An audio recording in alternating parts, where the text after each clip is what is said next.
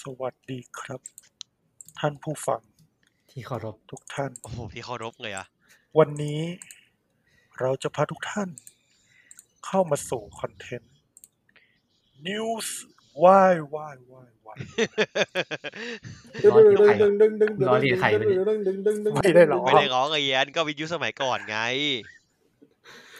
คุณนี่คิด ต้อง นี่ปืนนี่คิดคิดมากนะเนี่ย ต้องตั้งแง่ ไม่หรอก แล้วเอาผมจะต้องรอ เหมือน ทำไม ล้อเรียนเลย คุณชอบ ไม่ แซะ ร้อง เขาไงจนคุณร้อนตัวว่ากับทุกคนต้องมาแซะอะ ผมนั่งอ่านข่าวอยู่ผมก็พูดไปเรื่อย เนี่ย แย่ว่ะ เอ้าผม ไม่ต้ มั อน ง รู้สึกรู้สึกมันคุ้นๆน่ะ ก็มันเป็นวิทยุสมัยก่อน พาโรดี้อ่ะ คุณไม่เคยฟังพวกแบบละครวิทยุเหรอ เออไป เมื่อกี้ เมื่อกี้ก็ใช้ใช่ไหม ใช่ครับ อะไรวะ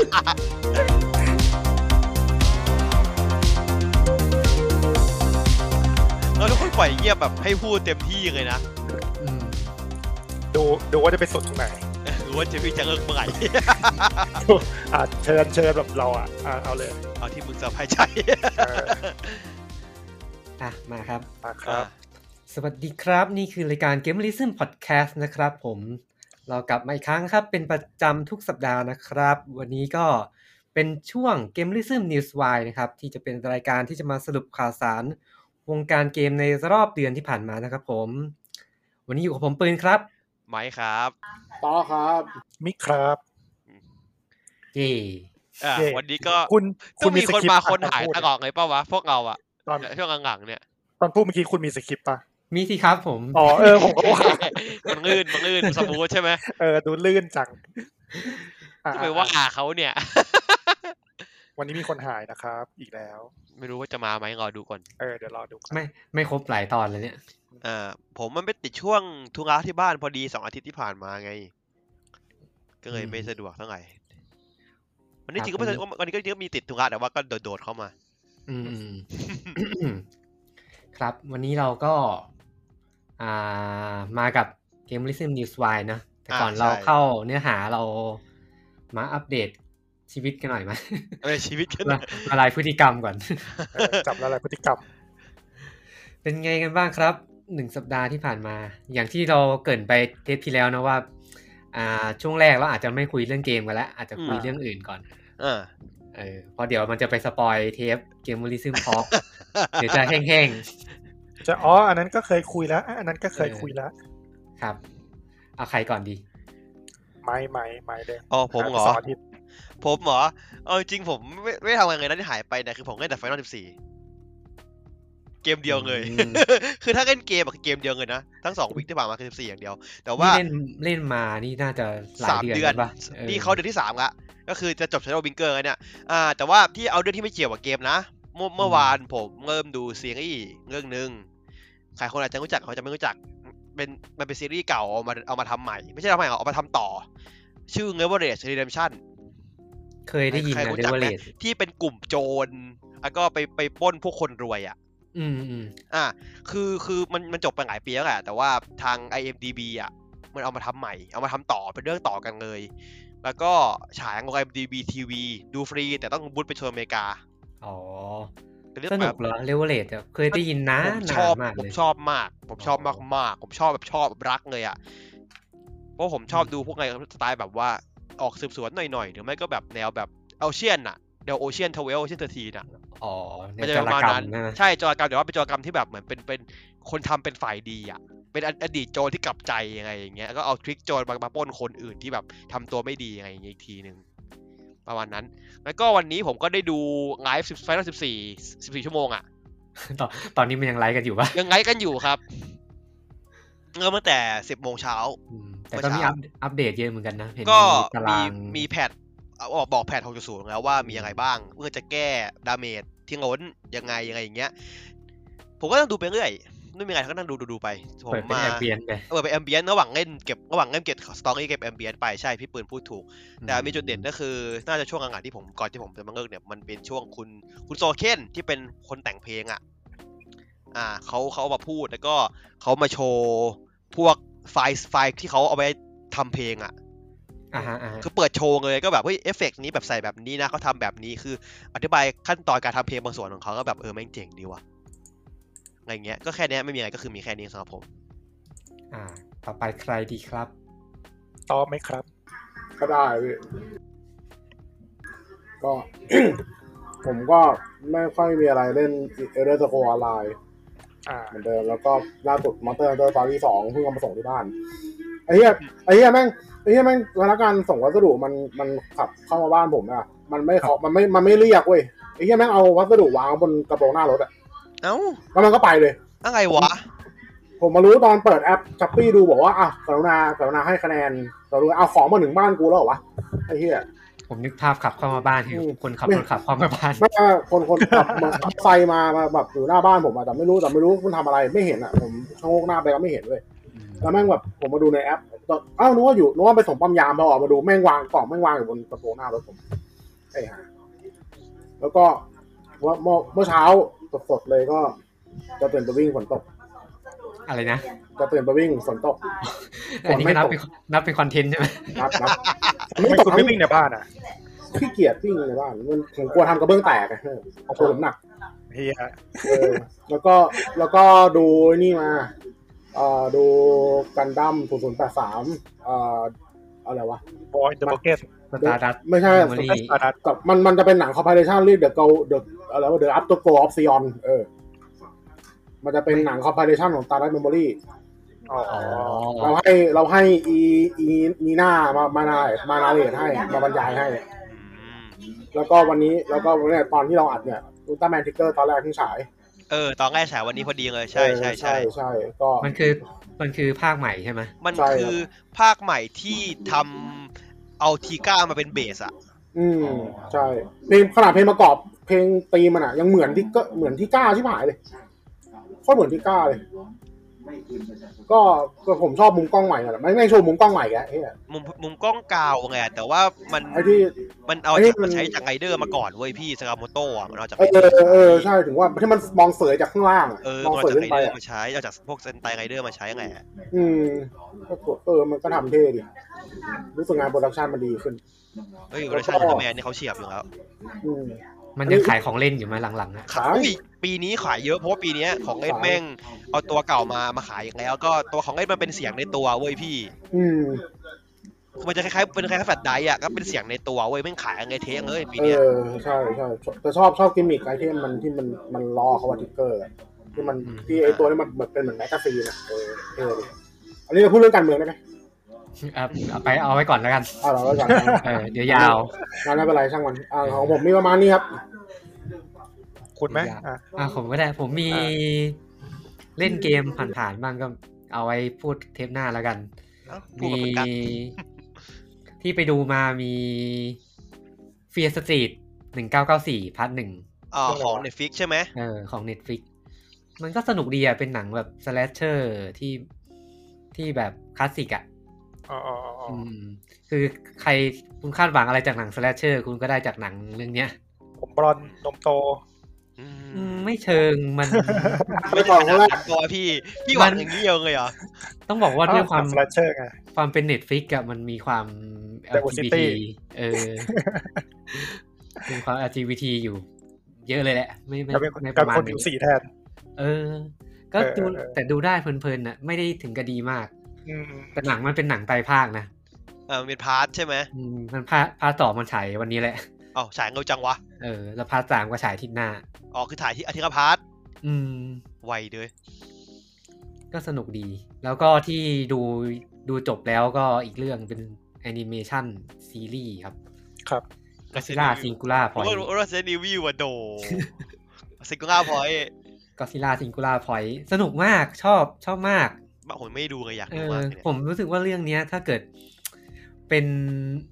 มันน่าจะแบ่งคนออกมาเป็นสองประเภทเลย คือแบบคนที่เกลียดมากกับคนที่ชอบ ชอบ ก็ชอบ มาก ไปเลยเออเพราะเรื่องมันแบบมันเนิร์ดมากอ่ะ อ่า มันวิทยาศาสตร์จ๋าไงนี่ ให้นึกถึงก็ซิล่าชินก็ซิล่าที่มัน ถ้าชินก็ซิล่าเป็นหนังแบบการเมืองที่เอาก็ซิล่ามาฉาบใช่ไหม อืม ผมรู้สึกว่าไอ้ก็ซิล่าซิงคูล่าพอยต์มันคือ หนังอภิปรัชญา หนังควอนฟิสิกส์ควอนตัมที่มี เพื่อนเพื่อนผมบอกมันคล้ายๆ เนี่ยก็พาร์ติเคิลอะเอข God องโอเวอร์ฟิลอะ อืม เขาฟิลตัวสามพังกระดอกอะแต่ดีกว่า ไม่แน่ใจไม่ไม่ได้ดูโคเวอร์ฟิลเหมือนกัน ตัวนั้นอะแต่ว่ามันนะมันดีกว่าไอ้เนี่ย ดีกว่าก็ซิล่าเอิร์ดอะ โอ้ย เออ อันนั้นไม่ต้องเทียบ มันแล้วมันทำพวกฉากแอคชั่นอะไรอย่างนี้ก็สนุก อืมมีแอคชั่นด้วยเหรอ มีมีมีมีคออารู้สึกสตูดิโอมันน่าจะเป็นโบนมั้ง อืม โบนที่ทำ ใช่ใช่โบน เซเว่นเออ ใช่ใช่ใช่ อืมฉากแอคชั่นอะไรก็สนุกดีก็ตัวเด่นก็มีแบบไอ้นั่นอะไอเจ็ตจากัวเวลามันสู้กับไคจูอะไรเงี้ยก็สนุกดี อ่า อืม แต่ชอบพาร์ทที่มันเป็นวิทยาศาสตร์มากเลยอะคือมันเล่า เขาคนเขียนบอกว่าไงนะ ตัวละคอยไม่ชาบอกคนเขียนอีก คือถ้าเข้าใจไม่ผิดรู้สึกว่าตัวคนเขียนบทอะเขาไปเอานักเขียนนิยายไซไฟมาเขียน อืม อืมมันก็เลย แล้วมันก็เลยทำให้เข้าใจยากอะแล้วก็ตัว ตัวเรื่องอะมันเหมือนแบบ มันเป็นคนฉลาดมาคุยกันอะ แต่คนดูเป็นคนโง่ คนฉลาดแล้วก็แบบ มันไม่พยายามจะอธิบายด้วยว่าสิ่งที่มึงพูดเนี่ยมันคืออะไรวะ อ๋อเหมือนที่เราชอบดูรายการเนิร์ด เออ แต่ว่ามันผมว่าชอบอะไรสไตล์นี้ที่แบบปล่อยให้แบบคนไปตีความอะผมก็เลยชอบมากค่อน อยาก ข้าง รู้ ชอบ ไปหาม าก เอง อืม ไม่ดูคนดูว่างั้นเถอะ เออ มัน มัน มัน มันไม่พยายามจะอธิบายคนดูอะแล้วแบบ ไม่รู้ไม่รู้ก็ไม่รู้ เออ มึงไม่รู้ก็เรื่องของ มึง เออ แต่ก็พอ แต่ตัวมันด้วยความที่มันตัดต่อกำกับดีอะมันก็ดูแล้วสนุกไปด้วยกับมันได้ เออ แล้วพอ แล้วก็ มันมีติดปริศนาอะไรเยอะๆอย่างเงี้ย มันก็ทำให้มันสนุกขึ้นไปอีกอืม แต่ไปดูมั่งดีกว่าพูดอย่างนี้ อืมแล้วก็ไม่สปอยหรอกมั้ง มันมีภาคต่อ อ่ามันแน่อย่างนั้นแหละ เออ มีภาคต่อ แต่ก็เซล่านี่จริงๆก็แบบขยายแฟรนไชส์ใหญ่โตมากเลยนะช่วงเนี้ย มันเหมือนกับทางโตเอไอโตโฮ ซึ่ง ป่ะ โตโฮก็โต เออ โตโฮก็คือก็คือก็คืออันนี้นั่นแหละโตโฮก็ เออ คือไอ้ก็เซล่านั่นแหละ มันเหมือนโตโฮเขาจะปล่อยแบบให้แบบก็ซิล่าสายแมสก็ไปทางฮอลลีวูดไปเลยอย่างเงี้ย อืมส่วนตัวเอง ถ้า ทำ ฝั่งนี่ฝั่งญี่ปุ่นก็แบบลองทำนู่นทำนี่ไปเรื่อยๆอะ ผมชอบจีบีก็อดจิล่า มีด้วยเหรอ จีบีก็อดจิล่ามี อ๋อจีบี ซีรี ที่ ส์ มันเป็นตัวมันจะเป็นมัสคอตใช่ไหมตัวการ์ตูน เออ ใช่ไหม ที่เป็นการ์ตูนสั้นๆนาทีสองนาที พี่ต่อเคยให้ผมดูอยู่โคตรชอบนางอารัก อือฮึผมมีแค่เนี้ยแหละประมาณนี้ก็ซิล่ากับ เอ้ยอย่างอีกอย่างหนึงที่เขาจะขาย Yes, เพลงปิดครับ เพลงปิดวงวงโปวดผมร้องพวกกระดอสติงเล โตกระดสติงเล ขายขายขาย อืม วงนี้ต้องแมส เพราะดี เพราะเพลงเพราะเพลงเพราะ อืม ๆผมก็ไปดู Star Wars Mandalorian จบ อ๋อ ที่บอกกันว่าก่อนว่าจะจบแล้วว่าก็จบแล้วแหละ มันจบ เออ สอง ซี ปีเลยใช่ไหม สองซีแล้ว ซีซั่นเลยเหรอ อืมซีซั่นแรกผมว่ามันตอนแรก ๆ ของซีซั่นแรกครับผมว่ามันมันเป็นตอนที่ปูปูเนื้อเรื่องปูจักรวาลเนี่ยแล้วมันก็จะแต่ละตอนก็เหมือนจะเนื้อเรื่องไม่ค่อยเกี่ยวโยงกันเท่าไหร่เหมือนจบเป็นตอนๆอะแบบผจญภัยดาวนี้ดาวนี้ แต่พอซีสองเนี่ยโอ้โหแม่งจัดยาวเลย สนุกดีแล้วก็ซีสองมีแฟนเซอร์วิสพวกตัวละคร Star Wars หนักเลยอะ หนักเลยแฟนเยอะมากแล้วแบบคือถ้าไม่อาจสปอยมาก่อนก็น่าจะกรีดอะคือผมอะไม่รู้ว่ามีตัวละครสำคัญโผล่มากลางซีซั่นสอง เออคุณไม่ เออ รู้ได้ไงวะผมเห็นแบบ ผ มัน มรอดผม ไม่ผม รอด ไม่โดนสปอยเหมือนกันนะ ผมก็รอดหมดทุกอย่าง เหรอ นะ รอดหมดเล ผ ย ม เหรอ รอดหมดเลย ผมโดนแค่ซีนสุดท้ายของตอนสุดท้ายแค่นั้น ตอนที่เขาคนนั้นมา อืมผมโดนทุกเม็ดเลยอะ เออ อ๋อ ผมลืมมาหมดแล้วอ่ะ คือตอนที่ตัวละครสำคัญที่โผมมากลางซีซั่นผมก็ยังเอ๊ะว่าแบบไอ้เหี้ยมันมันใช่ปะวะมันมันมันตัวจริงปะวะเออสรุปก็โอเคจริงแหละ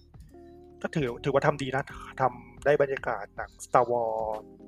ที่เป็น Star Wars Star Wars อะอย่างที่คุยกันเมื่อสัปดาห์ที่แล้ว ผมว่าโปรดักชันมันโหดมาก โปรดักชันอย่างกระดังโลง เออ ไอ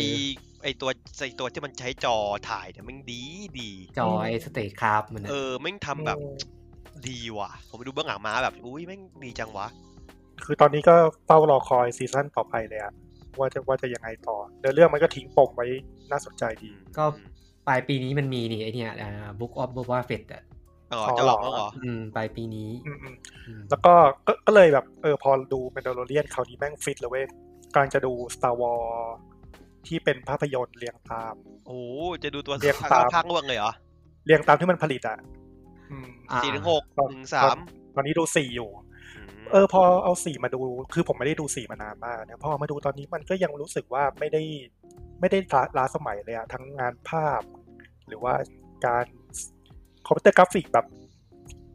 ดอยๆอะแต่ก็ยังดูดีอยู่อะเอออ อืมมัน รู้เลย ทำ ว่า ให มั ม่ น นิดนึงด้วยมั้ง เออไม่ไม่แน่ใจผมผมผมจำไม่ได้แต่ ไป รู้ โด สึ น กว่า ตัวดูคัดทำใหม่เปล่า เอฟเฟกต์รู้สึกเอฟเฟกต์ไลท์เซเบอร์มันจะแก้ใหม่ ผมมี แก้ ผม ใหม่ มี ใช่ไหม ดีวดีผมมีดีวดีตายภาคครบเลย เออเออเอออ๋อ มันเลย ที่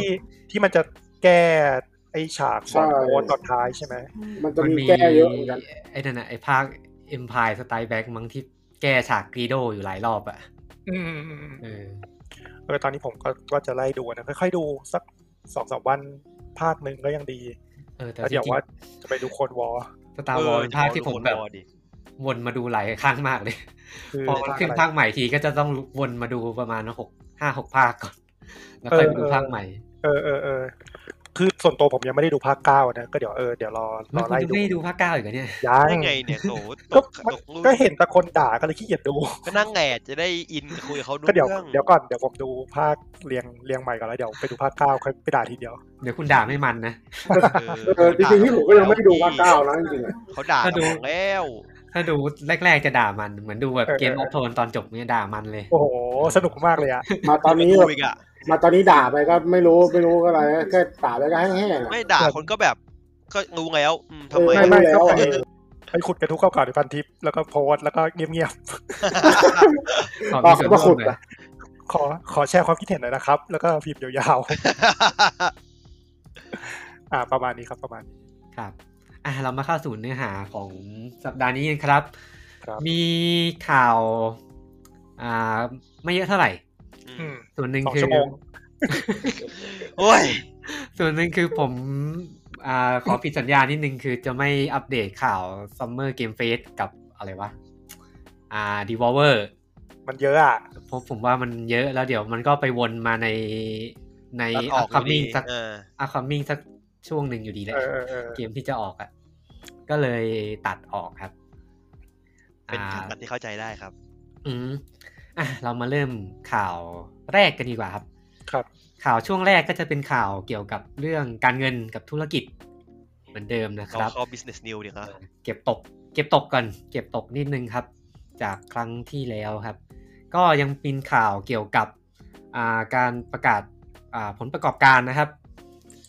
อ่าเริ่มกันที่ค่าย Focus Home Interactive ครับผม ค่าย Publisher ที่ค่อนข้างจะอินดี้อยู่ประมาณหนึ่งค่ายเล็กๆ น่าจะฝรั่งเศสมั้ ค่ ง อนข้างจะแจ้ง อืม ก็ปีที่ผ่านมาครับโฟกัสโฮมอินเตอร์แอคทีฟก็ทำรายได้รวมไปทั้งหมด 204 ล้านเหรียญครับผม อืม อายอดขายเพิ่มขึ้น 20%นะครับ แต่ว่าอ่าถึงจะ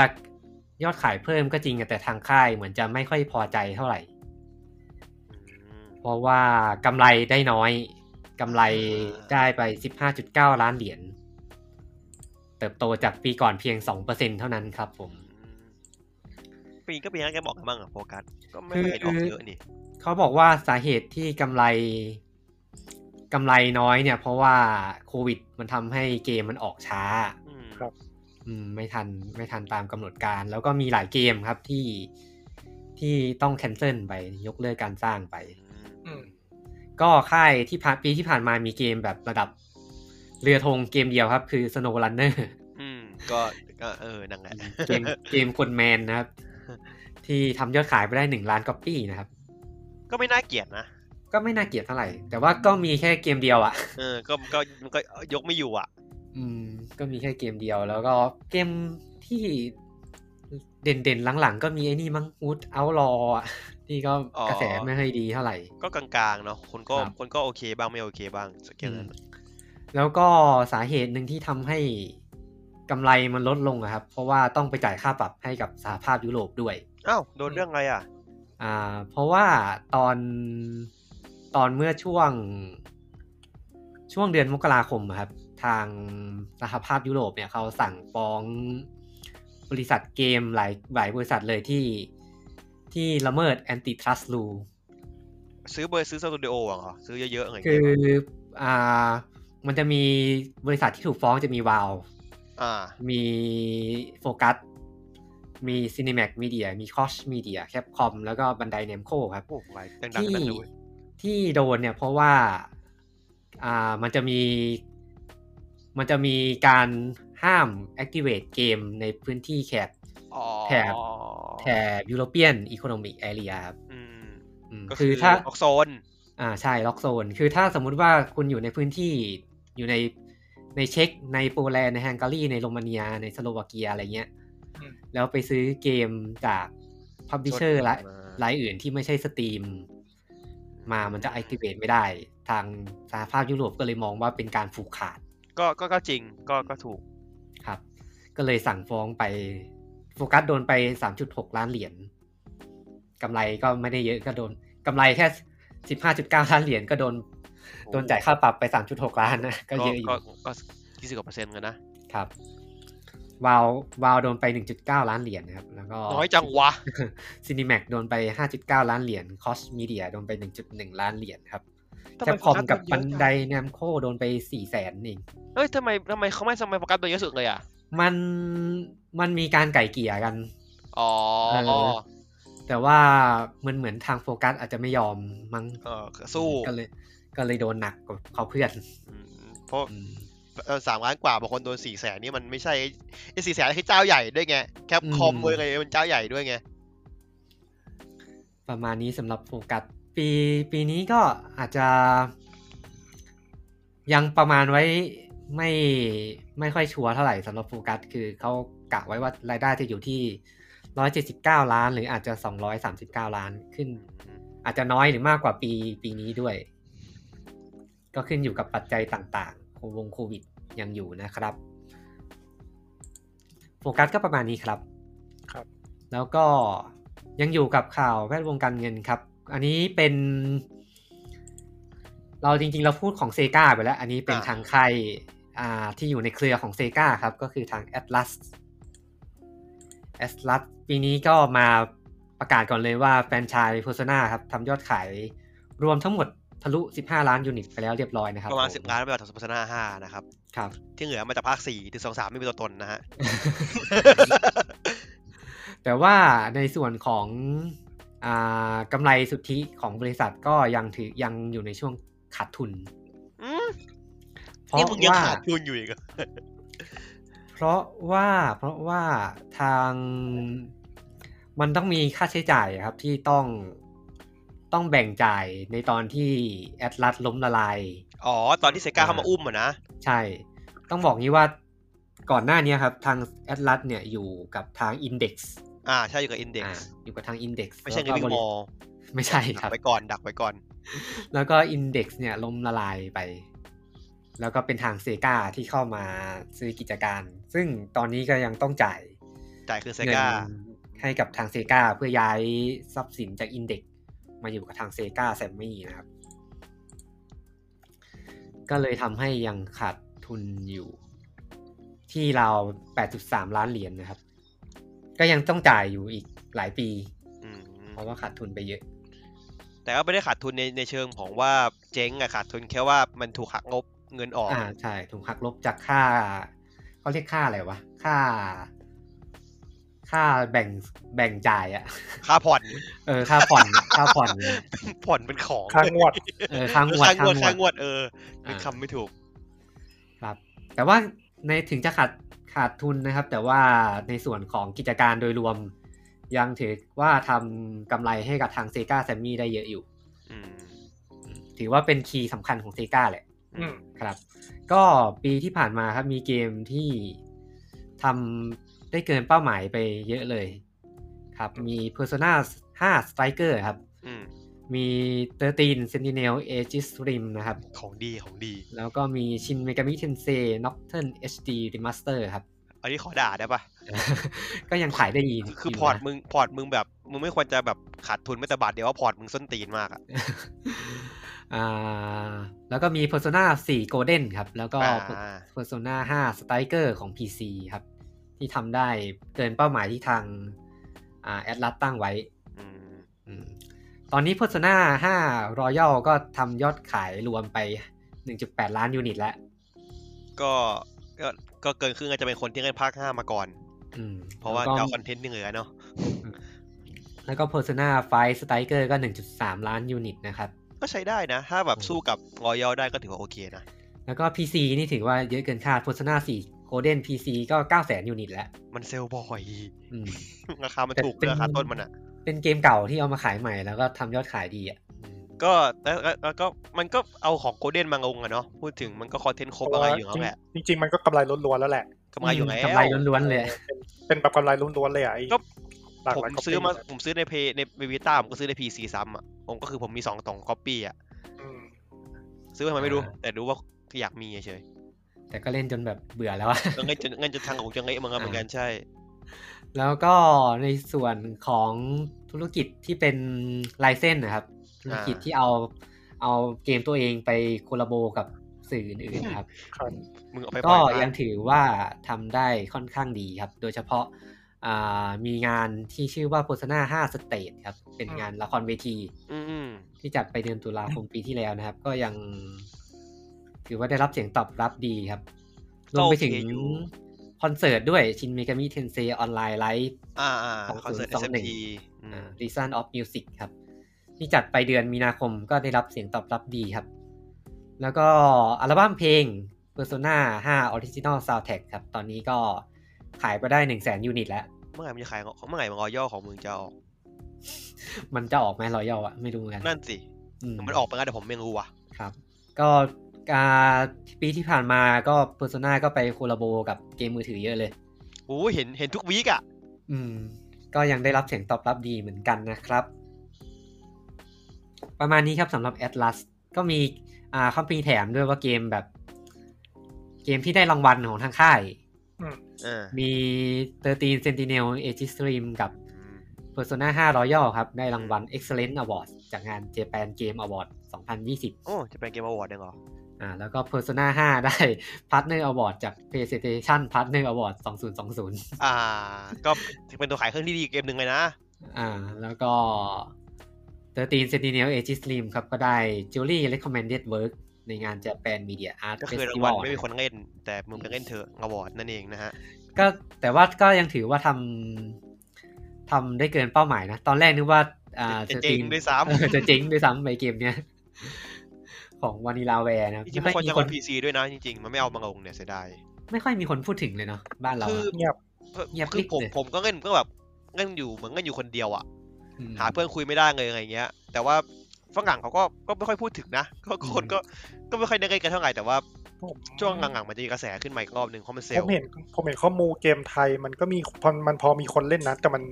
เหมือนเล่นเงียบๆอ่ะ อ่าใช่เหมือนเงี้ย เหมือนเล่นเราไม่ได้มาคุยกัน ออ เพราะว่า ใช่ ด้วยด้วยเกมมันเน้นเนื้อเรื่องด้วยมั้ง ตอนนี้เฮฟวี่มาก เออแล้วมันก็ไม่รู้จะคุยอะไรไงคุยไปก็สปอยอะไรอย่างเงี้ยมั้ง ๆอ่าใช่ใช่ใช่คุยให้ อ ส ย่าง ปอยล์หน่อยจริง คือคืออย่างมากก็ได้แค่แบบ เออสนุกมากเลยครับ เล่นจบแล้วสุดยอดเลย ภาพ แล้วก็ ส จ วย บ มากเลยนะงาน เออ อาร์ต เออ ดี ประมาณนั้น ผมก็จะพูดประมาณนี้เหมือนกัน แต่เห็นอ่าโยโกทาโร่มาชมอยู่ เออ ถ้าจะกดทางเอาชมก็ก็ระดับหนึ่งแล้วอ่ะ ก็คือนางเอกน่าจะสวย อืม แล้ว ก็ แล้วก็อ่าเกริดโยโกทาโร่มาก็เข้าข่าวต่อไปได้แบบ เหมือน แบบ นัดกันไว้ เนี แล้ ย วกัน มา เหมือนนัดกันไว้ เนียนกริฟ เนียนกริปเลยครับสำหรับอ่าเนียออโตมาต้ากับเนียเรพิแคนครับ ประกาศอ่ายอด ยอดอ่าขายแบบดิจิตอลกับยอดส่งออกไปวางจำหน่ายนะครับ อืม อ่าเนียออโตมาตาตอนนี้ก็ทำยอดส่งและยอดวางจำหน่ายแบบดิจิตอลครับอ่าได้เกินหนึ่งหกล้านยูนิตแล้ว หกล้าน อืม ครับ ส่วนเนียเลพีแคนก็เวอร์ชั่นใหม่นะครับ เวอร์ชั่นหนึ่งจุดสองสองสี่เจ็ดสี่สี่แปดเจ็ดหนึ่งจุดสาม บ เก้า อก จุด ว่า จุด บอกว่าดีเมคก็ได้ปะทำไมต้องลำบาก ไม่ได้ คุยขนาดนี้ ไม่ วะ ได้ เป็นกิมมิค เป็นกิมมิคอ่าก็ก็ได้หนึ่งล้านยูนิตแล้วครับทะลุหนึ่งล้านไปแล้ว อันนี้ เยบ คือรวมทุกเครื่องปะครับหรือว่ายังไง รวมทุกเครื่องครับ อู้ถือว่าน้อยนะ เอาจริงๆสำหรับผมอ่ะ อ่าแต่เนียเลพีแคนก็วางจำหน่ายมาแป๊บเดียวอะ่ะ อ่าไม่ถึงปีเนาะประมาณครึ่งปีได้ แป๊บเดียวเองไม่กี่เดือนเอง ถึงไม่ถึงครึ่ง ป ปี ระมาณ เอ้ยสาม กุม สาม ภา สี่ พั เดือนได้ปะ เออ เออ สาม มา นธ์หรื สี่ อ สี่ มี เดือนาน เดือน ไม่รู้จำไม่ได้ แล้วก็มันก็เป็นเกมเก่าอ่ะประมาณนึง ไม่ได้ให้นั่นมาช่วยแบกด้วยแหละ อืม ก็ยังได้หนึ่งล้านนะครับ มีก็อาจจะมีลุ้นว่าอาจจะได้เห็นเมียต่อ ทำ ต่อใหม่ ไปใน ต่อ อนาคต อ่ะ เออ อันนี้ก็ไปตีเงดในแฟนตาซีไปก่อน ครับ อันนี้เป็นข่าวสั้นๆ ที่เอามาแถมเฉยๆครับ อ่าถัดจากเนียออโตมาต้าครับ เราก็มาทางฝั่งของอ่าอเมริกากันบ้างครับ มากับยังคงอยู่กับทาง EA อย่างต่อเนื่องครับ อ่า เกี่ยวกับข่าวการซื้อกิจการครับ มันซื้ออีกแล้วอ่ะ EA อ่าครั้งที่แล้วเราพูดไปว่า EA ซื้อกูโมบายใช่ไหม อ่า อ่าสองจุดหนึ่งพันล้านเหรียญมามาในเดือนนี้ซื้ออีก ซื้อทางค่ายเพเดมิกมาครับ อีก ชื่อค่ายมึงนี่นะ หนึ่ง ไม่ จุด ไม่ม สี่ งคล พันล้าน เลย เหรียญ ชื่อค่ายไม่ค่อยเหมาะกับยุค ก็ ส บ มั อก ย ว่าต นี้ อน เลย นี้เท่าไหร่ เพเดมิกก็เป็นคนทำเกมกอล์ฟคลาสครับ เกมอะไรวะ รู้จักปะ ไม่ตอนตอนคุณเปิดมาท่านได้มีก็เป็นคนทำเกมกอล์ฟผมนึกว่าทำเกมกอล์ฟอย่างงี้ ก๊อปปี้อ๋อบอกเกมกรีกอล์ฟ ไอไอเกมกอล์ฟเนี่ยกลายเป็นมุกประจำรายการเราแล้ว เออเกมกอล์ฟ มีทุกตอน ของฝั่งนักกอล์ฟนะครับ อันนี้ไม่ใช่ครับอันนี่เป็นเกม เกม เกม ตี ตี ก ก อ อล์ฟ กอล์ล์ฟฟตีกอล์ฟนี่แหละ เกมตีกอล์ฟบนมือถือ อ่า อืมซึ่งก็ซื้อมาเพื่อจะมาขยายตลาดเกมมือถือของ EA แหละ อืม มาจากที่ได้กรูโมบายไปแล้วก็เอากอบแคชมาด้วยนะครับ อืม อ่าซึ่ง p a d e m i c เนี่ย ตอนแรกอยู่กับทางอ่า Warner Brother Game โอ้ย้ายจาก อืม เฮียมาเฮีย ก็ Warner Warner Brother Game ก็ ขายให้กับทาง EA ไป ไม่มีอันไหนดีสักทีหนึงเลยเนี่ย ย้ายมาแต่ละที่เนี่ย อ่าตัวเพราะว่าสาเหตุที่ Warner Brother Game ขายเนี่ย เพราะว่าทางบริษัทแม่ครับ Warner Media ที่เขาไป เขาเพิ่งจะมีการโคกับทาง Discovery อ่า ตั้งบริษัทใหม่ขึ้นมา เขาก็เลยจะปล่อยไอ้ทรัพย์สินหลาย ๆ อย่างครับ ที่มันไม่ได้อยู่ในเครือของ Warner จริง ๆอะออก ไงทุนคืนนั่นแหละ อืม คือเขาอาจจะไปเน้นการทำสตูดิโอที่ทำเกมของตัวเองจริง ๆอะ มันต้องเงิอยู่ไหนเนี่ย เอามันเงินออกมาทำกันแล้วมันต้องเงิน อย่างเกม DC เกมอะไรเงี้ยซึ่งเกมเกมนี้อาจจะไม่ใช่อะเขาเลยขายให้ทาง EA ไป คือไม่ใช่ไม่ใช่เกมที่เป็นไงเส้นของตัวเอง อืม ใช่ใช่ประมาณนั้น อ่า ซึ่งตัวเกม g o p c a s t นี่ก็เขาเคลมว่ามียอดจำนวนดาวน์โหลดสูงถึง 80 ล้านดาวน์โหลดเลยนะ มันมีให้เล่นในเฟซด้วยนะ จริง อ๋อเหร ดิ อ เนี่ยผมเล่นอยู่เนี่ย นี่กำลัง เล่นอยู่ โอ้ดีเซิร์ชกันสด ใช่ใช่ ครับ เกมมันเล่นง่ายดีว่ะ ๆ เดี๋ยวๆก็ติด อ่า ทาง EA ก็แถลงว่า อ่า ได้ Pandemic มาเนี่ยก็ทำให้ทางค่ายมีแบบ อ่า เกมไลฟ์เซอร์วิสอยู่ในสังกัดมากกว่า 15 เกมแล้ว มึงนับด้วยเหรอวะเก แล้ ม วก็ มื ไม่ อ รู้ ถือ อะ ไม่รู้ว่าเป็นเกมอะไรมาเหมือนกัน15 เกมเขาบอกว่าก็ครอบคลุม ฟี ทั้ง ฟ่าไงหนึ่งแล้ว ทั้งโหมดไลฟ์สไตล์ โหมดแคชชวล โหมดกีฬา แล้วก็โหมดมิดคอร์ หึ ผมสงสัยมากเลยว่ามิดคอร์เนี่ย ในวง เออ การเกมอุตสาหกรรมเกมความหมายถึงเกมระดับไหนวะ สะกดยังไงนะพี่ M A D C Y E เหรอ ก็มิดเนี่ยมิดมิด แล้วก็ กลา C ง O อ่ะ C O R E หรอ เออ Mid core game requires skill and strategy to progress and as a result the the the casual game ก็คือมันเป็นเกมอ่าผมต้องตีความง่ายนะพวกแบบว่าเหมือนพวกอะไรนะไอที่มันเป็นไอเกมชื่ออะไรวะจำชื่อไม่ได้ ที่มันที่มันเป็นไอ server defense ต้องวางการ์ดอะชื่ออะไรนะ อะไรวะจำไม่ได้ อะไรวะ เกมดังๆจำชื่อไม่ได้ว่ะ Royal เอ้ย แค่ แข่งรอยแยลอะประมาณนั้นอะ Royale เออประมาณนั้นอะที่แบบว่า อ๋อ ต้องมีการวางแผนวางการ์ดด้วยที่ไม่ใช่ว่าทำพัซเซิลก็จบ อืม แบบพวกที่ต้องเติมต้องเติมเพื่อซื้อการ์ดมาด้วยอะไรอย่างนี้ด้วยอะไรอย่างเงี้ยครับ ประมาณนั้นเนาะ อ๋อ ใช้สกิลใช้ทักษะใช้การวางแผนด้วยไม่ใช่แค่การแก้ปัญหาธรรมดา อืมอืมอืมอืมอาจจะหมายถึงเกมมือถือแนวแนวๆนั้น ใช่ครับประมาณนั้นแหละ อืมเพอเห็นทางเทคทูมันก็พูดถึงไอ้เกมมิดคอเนี่ยบ่อย พวกเราเพิ่งรู้ผมเพิ่งรู้คำศัพท์นี้เนี่ย อืม อ่า EA ก็ประมาณนี้ครับผม แล้วก็ต่อกันที่ทางฝั่งของค่ายจากยุโรปมั่งครับ อันนี้จริงๆเป็นเป็นงานที่อยู่ใน Summer Game Fest อืม อ่าสำหรับอ่างานเปิดตัวของ c o s h Media นะครับอ่าเปิดเขาเปิดตัวบริษัทอ่าพับพิเชอร์ในเครือใหม่ครับ ชื่อว่าบริษัท Prime Matter ครับ อืม เขาบอกว่าบริษัทนี้จะมาทำหน้าที่ในการดูแลการวางจำหน่ายเกมในระดับพรีเมียมของสตูดิโอที่อยู่ทั่วโลกครับคออาคอสมีเดียก็เป็น เป็นพับ l ิเชอร์รายใหญ่ที่อยู่ในเครือของ e m b r a c e r Group อะเนาะ อืมอืม ที่เราพูดไปหลาย ๆ เทปครับ ซึ่งเขาก็มีพับ l ิเชอร์อะที่อยู่ในสังกัดหลายหลายเจ้าเหมือนกันมี Deep Silver มี r a v e n s c o t มีหลายเจ้าเลยที่อยู่ในเครือของ c o s h Media ด้วย มันเป็นเครือซ้อนเครือมันจะงง ๆ หน่อย อ่า อืม พอเข้าใจอยู่ อืม พอ ซึ่ เก็ ง ตอยู่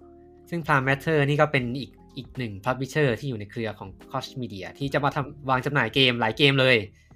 ซึ่งเขาก็เปิดตัวมามีทั้งเกม IP เก่าเกมใหม่ หลายเกมครับ มีเกมแรกก็คือ Payday 3 ครับ โอ้ ผลงานของ Star b l i z Studio นะครับ ก็ไม่ได้ไม่ได้เปิดเผยเกมเพลย์ไม่ได้อะไรมาบอกว่า เพิ่งทำเองไม่ใช่เหรอ เอ่อเพิ่งทำก็จะได้เล่นกันปี 2023 ครับผม อีกสองปีเลยอ่ะ อีก 2 ปีครับ อันนี้ก็เคยภาคสองไปก่อน อ่า Star b l i z Studio ก็เป็นทีมจากสวีเดน อืม ครับผม แล้วก็ถัดจาก PD ก็มี Crossfire Legion ครับ เป็นเกมในจักรวาลเกม Crossfire อะ เอ๊ะเอ๊ะ ไอ้ ที่มัน เกม ไอ้คอไฟที่เงยไปดีเป็นคนเขียนน่ะเหรอ เออ ซึ่งดั้งเดิมมันคือเกม FPS Multiplayer ของจีนอะของสมายเกตอะ ไม่อันนี้คือตัวไหนไอ้ที่เงยเจนนี่คือตัวไหน เกม ภาคไหนอีก Crossfire Legion จะเป็นเกม RTS เป็นภาคแยก เป็น เลย RTS เลย อ่า นี่ของจากความไม่ใหญ่ไอ้เนี่ย แล้วก็ได้ทางทีมงาน Blackbird Interactive มาเป็นผู้พัฒนานะครับ Blackbird Blackbird นี่เราพูดเมนชั่นไปถึงไปเทปก่อนๆแล้ว ครับ คือคนทำ Homeworld 3 อืมอืม อ่า อ่า ก็มาทำเกม Crossfire ด้วย ไม่ไอ้ Crossfire ดั้งเดิมเนี่ยไอ้ Crossfire ไฟล์ถ้าปกติเนี่ย มันเปิดให้เราได้เล่นไหมหรือมันเปิดมันเปิดหรือยัง เอาไม่ไอตัวไอตัว X อะยังนะ ไอ้ตัวที่เป็นเกม ตัวเงยไปดี ร์ ยังนี่ใช่ไหม เออตัวเรมดี้ก็ยัง อืม อืมซึ่งไม่แน่ใจเหมือนกันว่าไอตัว มันน่าจะได้รับความนิยมอยู่ในบ้านอยู่ประมาณนึงมั้งเกมคอร์ดไฟที่เป็นเกมยิงมัลติเพลเยอร์ครับ ผมไม่เคยเล่น อืม อันนี้อันนี้อันนี้พูดไม่ได้ อ่าฮะอ่าทีม Blackbird ก็มาจากแคนาดานะครับ อืมฮึ ก็ตัวเกม Crossfire Legion ก็จะออกวางจำหน่ายในปี 2022 นะครับ อืม ไม่แน่ใจเหมือนกันว่าจะออกวางจำหน่ายหรือว่าจะเปิดให้เล่นฟรีหรือเปล่า อืมอ่า ถัดจาก Crossfire ครับ ก็เป็นเปิดตัว Painkiller ภาคใหม่ครับ เย้ ครับ อืม ไม่บอกอะไรละเอียดรายละเอียดอะไรเลย ใครทำก็ไม่รู้เหรอ ใครทำก็ไม่รู้ครับ แต่ว่าจะได้ทาง Saber Interactive มาร่วมผลิตและจัดจำหน่ายด้วยครับ เลิกหายชั่วคราว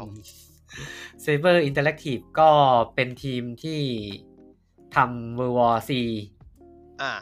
แล้วก็ทีมพอร์ต บิเชอร์ ทีมวิเชอร์ แล้วก็ ผมว่าเขาพอร์ตดีนะ อืม ไอไอตัว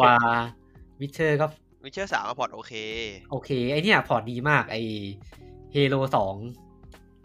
อืม ไอไอตัวมาสเตอร์ชิฟไคชั่นเหรอ อืมเฮโร่ส นั่ อน ง เซเบอร์ทำเหรอ มันทำแค่ภาคสองนะ อ๋อ เออ ก็ดี แต่ว่าไม่รู้ว่าเพนคิลเลอร์ภาคใหม่นี้จะได้ใครมาทำนะครับ มันต้องมันต้องเจ้านั้นเขาเปล่า มันต้องคนนั้นเขาเปล่า เพนคิลเลอร์ก็เป็นอดีตเกม FPS ของ People Can Fly เนี่ย เป็น เกมเกมเก่ายิ่ง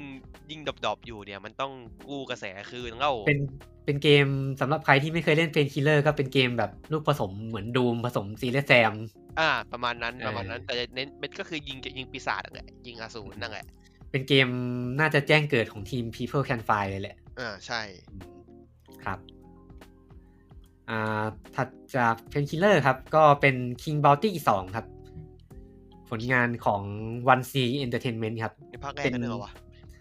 เป็นภาคต่อของเกมวางแผนกลยุทธ์ที่หายไปนานมาก King Bounty เมื่อก่อนมันจะอืมมันจะเป็นเกมคล้าย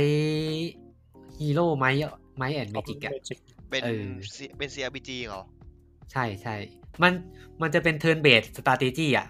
เออเห็นเห็นมันมีมันมีเป็น อืม hex hex base อยู่เดินเป็น อ่า เดินเป็นช่อง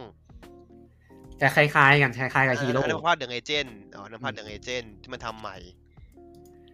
อ่าแต่เกมภาคใหม่อันนี้มันเปิดตัวมาสักพักหนึ่งแล้ว อันนี้มาประกาศวันวางจำหน่ายเฉยๆครับ ก็จะวางจำหน่ายให้ได้เล่นกันวันที่ 24 สิงหาคมนี้นะครับ โอ้ไวแฮะ ดือน มัน หน้า เปิดตัว ครับ ตั้งแต่ปีที่แล้วแล้ว เอาเหรอ อีเอ็นเนี้ยเออ ไม่ได้ตามเลยไม่รู้เรื่องเลย อ่าถัดจากนั้นก็เป็นสกาอ o v ฟครับ ค ผ รับ ลงานของ Mad Head Game ครับอ่าเป็นเกมอินดี้จากเปอร์สอ่าเซอร์เบีย อืม ทีมงานเซอร์เบียครับ แนวทีมไซไฟดาร์ a แฟนตาซีครับอ่าปล่อย p ีอัลฟาเกมเพย์วิดีโอออกมา ค่อนข้างดูดีเลยอืมก็จะลงให้กับ PC และคอนโซลในปี 2022 นะครับอ่ะแล้วก็ต่อกันที่โค้ดเนมไฟนอลฟอร์มครับโอ้ย อ่ะ ข สุ อ ด โทษ ท้าย นะ ไหน สะอึก ไม่เป็นไร อ่าโค้ดเนมไฟนอลฟอร์มครับ ผลงานของ r a y c o n Game ครับ จากโปแลนด์ ครับ อ่าก็เป็นเกมโคออฟสามผู้เล่นครับ ทีมโลกอนาคต เอ๊ะสามผู้เล่น yes มากนะไอ้เอ้ยเอ้ยแปลกๆนะ กราฟิกสวยงามค่อนข้างดูดีเลย แล้วก็ผู้เล่นได้รับบทเป็นหุ่นไซบอร์กชื่อวอลคิลี่ที่จะต้องช่วยเหลือมนุษย์ให้รอดจากการสูญพันธุ์นะครับ แต่ว่าเกมก็ยังไม่มีชื่ออย่างเป็นทางกะทางการเนาะโค้ดเนมไฟนอลฟอร์มมันยังไม่เป็นแบบ working title อยู่ แล้วก็ยังไม่มีกำหนดวางจำหน่ายนะครับ รอกันอีกยาวๆครับ แล้วก็ถัดจากนั้นก็เป็นเกม อ่า เป็นเกมที่เคยเปิดตัวเมื่อนานนานมาแล้วครับ แล้วก็มาเปิดตัวอีกรอบครับ คือการเกรฟกอ อืม อ่าการเกรฟเคยมี CG เทรลเลอร์ออกมา ที่แบบเป็นผู้หญิงเตะๆต่อยๆอ่ะ อืม อ่า นานมาแล้ว แล้วก็ผลงานของอิกกี้ม็อบครับจากเกาหลีใต้ครับ อือืมมการเกมมันเป็นเมื่อก่อนมันเป็นอดีตเกมของ P2 มั้ง เพศสองใช่ เออที่มันจะเป็นเกมแอคชั่นน่ะแล้วก็ตัวเอกมันจะมีจุดเด่นคือใช้ปืนยิง ยิงแบบมันยิงแบบยิงไม่ยั้งจริงๆอ่ะ จุดเด่นมันคืออีกอย่างคือแบกลงศพ เออ ตัวละครแบกลงศพ ตัวละครจะแบกลงศพไว้บนหลังตลอด อ่าเหมือนไอ้นี่เลย ก็ ชาย จำ กัน ง่าย เออ อ่าแต่ว่ามาครั้งนี้ก็ประกาศวางวางจำหน่าย ประกาศว่าจะออกวางจำหน่ายดีกว่า ปี 2022 นะครับไม่รู้จะได้จะเอาวางจำหน่ายจริงหรือเปล่า อืม ครับ อ่าเพราะว่าเปิดตัวมานานนานเหลยเกิน อ่า ถัดจากการเกรฟกรอครับก็เป็นดอ m แมนดอ m เมน อืม ดอมเมนหรือดอมแมน ดอ m เมน เรา ค เป็ รับ นต้องอาบน้ำนะ ดอ m เมน Doorman ดอ m เมนยูดีดอ m เมนนะ เออดอมเมนนะเฮ้ย อะไรเนี่ย ไปต่อ อะไรวะ อ่าเป็นผลงานของ Massive Work Studio ครับ อ่าทีมงานจากบราซิล อืม เป็นเกมแนวแอคชั่นสมบูรณ์บาทครับ แนวไซไฟโลกอนาคตครับธีมเลิฟคราฟเทียนกับคอสมิกเฮอร์เรอร์นะครับ อืม อืม ทำไมปกมันเป็น อ่า ปืนถือปืนอะวะ ก็คอสมิกเฮอร์เรอร์ไงไซไฟไง โอ้โห อ่า เอา เกม แบบเลยนะ ก็ปล่อยแต่อ่าตัวอย่างที่ไม่รู้ของจริงหรือเปล่า น่าจะเป็น CG Trailer มั้ง เอ่อ CG Trailer แหละ ก็วางจำหน่ายให้กับ PC และคอนโซลในปี 2022 นะครับ แล้วก็เป็นเกม The Last o l i c r u อืม ครับ เป็น IP ใหม่ครับ ผลงานของทีม Go Night ทีมจากสาธารณรัฐเช็กครับแหมสังเกตไว้ผมพูดช้า อืม เดี๋ยวเดี๋ยว ขอ เดี๋ยว พูด รวนเดี๋ยวรวน แต่ตอนนั้นเช็ค เป็นเกมแนวแอคชั่นสมบูรณ์บาทครับทีมยุคกลางครับ ผสมไซไฟครับ ลง PC คอนโซลปี 2022 ครับ ผ สมไซไฟด้วยเหรอวะ อืมก็ไปไปลองดูตัวอย่างกันครับ แล้วก็ ทำไม่ดู ต่ เป็ อน มา ดาร์ก ค โซ รับ นจังวะ อืมต่อมาครับเป็น Echo of the End ครับ เป็น working title อีกแล้วครับ อืม ผลงานของทีมงานเมียเคอร์เกม ผมว่าผมอ่านชื่อผิด น่าจะผิด เออ เป็นทีมงานจากประเทศไอซ์แลนด์ครับ ไอซ์แลนด์นะ ไอซ์ไอซ์ไม่ใช่ไอ ไอซ์เออ เป็นเกมแนวซิงเกิลเพลเยอร์ครับ แอคชั่นมาจนภัยฉากหลังแฟนตาซีครับ ตัวเอกเกมชื่อว่าริน อืม อ่าผจญภัยออกตามหาความหมายที่แท้จริงอะไรสักอย่าง จุดเด่นของเกมก็คือจะใช้ Unreal Engine 5 ด้วยนะครับผม อืม แต่ว่ายังไม่มีกำหนดวางจำหน่ายนะครับ อ่า ต่อมาครับเป็น The Chant ครับ ชื่อไม่เป็นทางการอีกแล้ว เป็น working title ครับ ผลงานของ Rust Token ทีมงานจากแคนาดานะครับ เป็นเกมแนวมุมมองบุคคลที่ 3 ครับอ่าสยองขวัญสันประสาทเชิงจิตวิทยาครับ จุดเด่นของเกมคือได้ผู้ออกแบบเกม Sleeping Dog แล้วก็ Bully มาเป็น ซึ่ง คน ซึ่ง ทำนะครับ ซึ่งไม่ใช่แนวที่พูดมาถึงเมื่อกี้เลยสักเกมเดี ยวพูดทำไม ไม่รู้พูดทำไมเหมือน กัน เอามาขิงไว้เฉยๆอ่าสำหรับใครที่งงว่า Sleeping Dog มันหายไปไหนก็มาอยู่นี่แหละ เดี๋ยว เซ ฉั น น ปิ้งด็อกมันโดนยุบสตูไปไง ไอ เออ เอฟรอนต์น่ะ อ่าก็เกมวางจำหน่าย PC คอนโซลปี 2022 นะครับ แล้วก็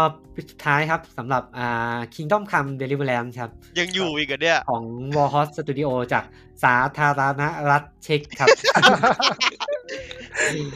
อ่าจะมาลงให้กับอ่า Nintendo Switch ครับผม ไอเนี้ย โดย ที่ผม ได้ ผมงอดูนะ ว่า โดยได้ ภาพจะประมาณไหนวะเนี่ย เออ มันจะเป็น โดยได้ ยังไงวะ ได้ทาง Saber Interactive มาเป็นคนพอร์ตนะครับ ไม่ อันนี้คือที่พูดคือเพราะว่าคอนพอมผมอ่ะ อ่ะ RTX 2070 Super ไงเส้น5 3006 ผมยังเล่นแบบแหลกเลยอ่ะ แล้วมึงงงสวิตช์มันจะเป็นยังไงวะ อาจจะแง่ดี อาจจะอัปเดตไหมทีเดียวอัปเดตไปอีกรอบก็ได้ แต่แบบผมว่า อืม ไม่หวังเยอะว่ะ น่าจะแบบไม่ไหว อ่าอ่านอกจากเกมที่ประกาศออกไปก็จะมีเกมเก่าๆครับที่ย้ายค่ายมาอยู่กับทาง Prime Matter ด้วย อืม มี Out Outward ครับ เกมจาก n i d o t Studio ครับ ของแคนาดาครับ Outward นี่ได้รับคำชมเยอะเหมือนกัน เป็นเกม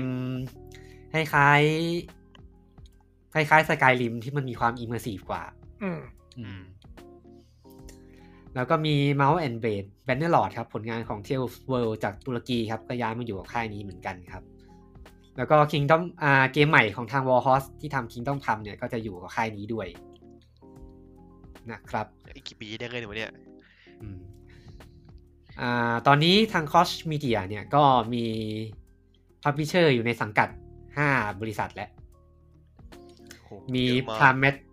พรามเมทเทอร์ครับ อยู่ที่กรุงมิวนิกประเทศเยอรมนีนะครับ อีกดูนะ มีมีดิฟซินเวอร์ครับ อยู่เมืองเรตติ้งครับ ประเทศอังกฤษครับ มีม s t สโตนอยู่ที่มิลาน อิตาลีครับ มีเวอร์ติโกอยู่ที่กรุงรอตเตอร์ดัมครับประเทศเนเธอร์แลนด์ครับ แล้วก็ราเวนสคอตก็อยู่ที่เยอรมนีเหมือนกันครับ ถือว่าเป็นเครือที่ค่อนข้างใหญ่สำหรับ อืม c o s h Media คือ e m b a s s o r Group เนี่ย เวลามันแถลงแต่ละทีมันจะบอกมีเกมแบบเป็นร้อยเกม แต่ ทำอ แม่ง ยู่ วุ้นประมาณห้าเก้าสิบเปอร์เซ็นต์ เพราะมันก็เนี่ย มันเป็นเกมแบบเนี้ย ไอเกมส เกมเกล ที่ไม่ถึงทิปเปิลเอมาก เออเกม A 2 A อะไรเงี้ย เออ เกมหรือถ่านไว้นั่นน่ะ ม ครับผมสำหรับอ่า Cross Media และ Parameter ก็ประมาณนี้ครับ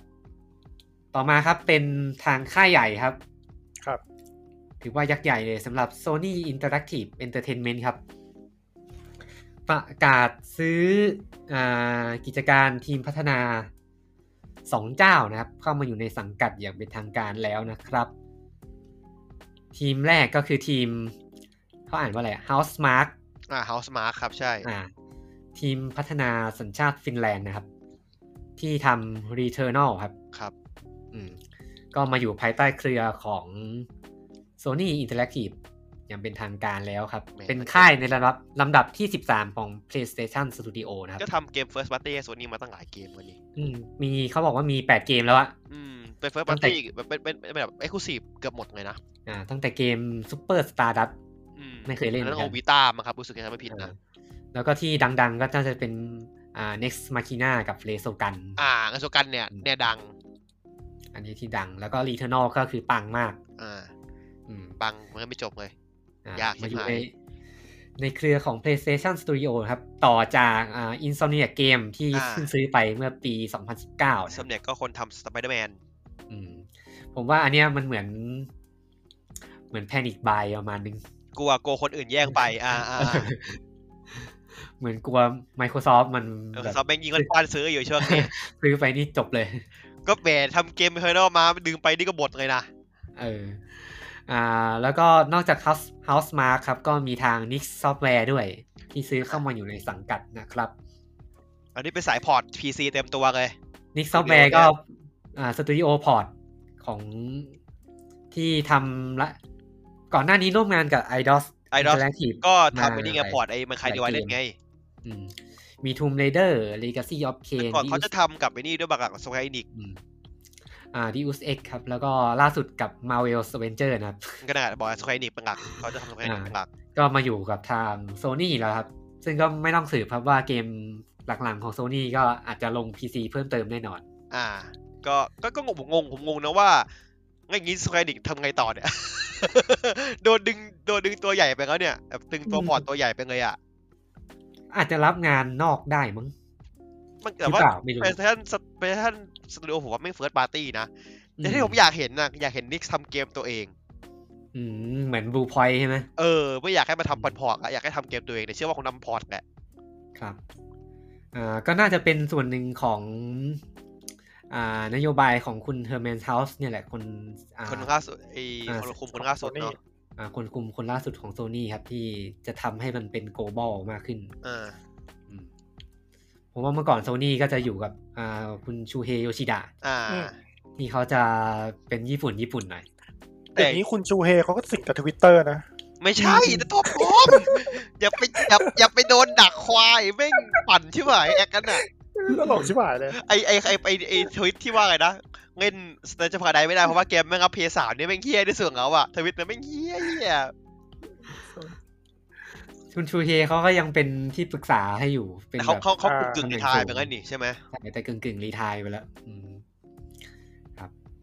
ก็ไม่ต้องสืบครับว่าอีกหน่อยก็คงจะมีดราม่าให้อ่านกันเรื่อยๆครับ เกม สนุก เกม สนุ มั ก ง เลย นี่ผม สนุกสนุจริง ก ๆผมอยากให้อาชาเตทั้งซีรีส์บังลงพีซีนะผมอยากมากๆ ผม เลย ว่า นะ มันก็มีสิทธิ์จะลงแหละเพราะเกมมันก็ก็เก่าแล้วอะ เออ เดี๋ยว นี่ ผมผมผมว่าเดี๋ยวก็คงลงอ่ะ อืม เอา จริงๆควร เอาสี่ จะลง มาลงก่อน ไม่เอาสีมาก่อนจะดีเหรอมันเป็นภาคจบนะ ส่วนห พ นึ่ อง ร์ต คื ตั อ วดี สา มาส ม เตอร์มาก่อนไหมอะ สามอะมันลงยากเพราะว่ามันทำให้กับเพสามเนี่ย ไม่แต่มันพอร์ตลงเพย์สี่ไปแล้วไง อืม ตัวคอลเลคชันหนึ่งถึงสามมันพอร์ตไปหมดแล้ว ก็ เรา แพ็ค ก็ น้ำ ไม่ มัน รู้ เลย ไม่แน่ใจเหมือนกันนะว่ามันจะยุ่งยากขนาดไหน อืม นะครับอาร์ตภาคแรกเนี่ยน่าจะไม่รอด เออ ลาตอ น่า บั จะ ต ยัง พั ไง ก ก็ แรก โดน น่าจะ แน่ๆ ไม่รอด อืม ครับ เซอร์เดอร์แมนไง เออ อ่า ก่อนก็แมนก็น่าสนอยู่นะ อ่าโซนี่ก็ประมาณนี้ครับ วันนี้จริง ๆ มันมีข่าวที่หลุดออกมาว่าจะซื้อบูพอยด้วยแต่ว่ายังไม่มีการ อันนั้นยังไม่คอนเฟิร์ม ป็ทเพราะบูพอยยังขึ้นทวิตเตอร์ว่าเป็นอินดิเพนเดนต์อยู่เลย อืม จังหวัดน่าจะน่าจะยังคุยกันอยู่เขาคิดว่าอย่างนี้ เคสเคสนี้น่าจะเป็นแพนิ c บาย ดูทรง อืม อย่างที่กล่าวไป อ่า ถัดจากโซนี่ครับ ก็เป็นทางฝั่งของโคนามิครับ อืมขอนไม้ โคนามิก็มาประกาศร่วมมือกับทาง b l u e b e r Team ครับ ทีมพัฒนา The Medium นะครับ อ่า เอาเอาเอาคอนแทคเพลงให้เขาไปก็ดีคอมเมอร์เลย กัน อ่า Blue The Medium ที่ไม่ใช่หนังร่างทรงนะ อ่าเดี๋ยวมีอันนี้ที่เป็นที่ได้ที่ได้คนอักกิงไงยามากะมาทำเพลงให้อ่ะ อ่า The ที่มั Medium น ก็ เปเป็ลี่ยน น ระหว่างสองมิติใช่ไหม เอ่อที่มีมีมิติผีกับมิติจริง อ่าอ่า ก็ทีมรูเบอร์ทีมก็โด่งดังมาจากเกม Layer of Fear อ่า b l a w i s h Project ครับ มีอ่า Observer อืม แล้วก็เป็น The Medium นี่แหละ The ที่น่าจะเป็น Medium อ่ะ ผลงานที่ดังที่สุด เอเดบิเดียม ข ไอ อง คู เขา สิบของ Xbox นี่ใช่ไหม Xbox Exclusive ไหม ใช่ปะ ไม่รู้เหมือนกัน แต่ว่าลง PC อ่ะ ก็ก็แต่ว่าไม่เห็นองเพลงองเพลงสี่เลยเดบิเดียมอะไม่องเพลงห้าเลยพูดผิด เกมก็ได้รับกระแสกลาง อ่า ๆ แต่ว่าในหมู่คนชอบเกมสยองขวัญก็ถือว่าโอเคครับ คือต้องบอกงี้ว่าพอหลังจากที่ทางโคนามิร่วมมือกับประกาศร่วมมือกับทางเดอะมีเดียอ่าบูเบอร์ทีมเนี่ย มันก็มีข่าวลือว่าอาจจะมาทำเกม Silent Hill ภาคใหม่ไหม ซึ่งทางทีมงานก็ออกมาประกาศแล้วครับว่าไม่ใช่ครับ ไม่มี พูดอย่างเงี้ย โอ้ ก็น่าจะห้าสิบเปอร์เซ็นต์ อ่าต้องบอกงี้ครับว่านอกจากข่าวที่ว่ามันมันจะมีคนลือว่าอาจจะมาทำ Silent Hill แล้วมันมีคนไปขุดเจอ ว่าทางทีมบูเบอร์ทีมเนี่ย เคยขอทุนจาก Creative ยุโรปมาทำเกม 3 เกม เกมแรกคือเกมในชื่อรหัส H2O ครับ น้ ที่กลายเป็นเกม Layer of Fear 2 ไปแล้ว ำอ้าวงั้นมา H2O ได้ไงวะ อืมมันก็ working title น่ะ ไม่ไม่ไม่เข้ากันเลย อ่าแล้วก็มีอีกเกมสองเกมก็คือ Black เกมชื่อ Black เป็น working title เหมือนกัน อืมนึกถึง เป็น เกม เกมเพย์สองอะ มุมมองบุคคลที่หนึ่งครับฉากหลังเป็นยุโรปยุคกลาง แล้วก็มีเรื่องราวเกี่ยวกับเอเลี่ยน อืม แล้วก็อีกเกมคือเกมดำสปิโ o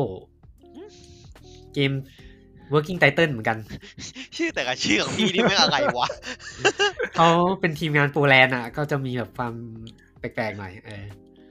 แล้วก็ไอเกมดัมซิติโ o เป็นเกมสยองขวัญสงครามโลกครั้งที่สองครับ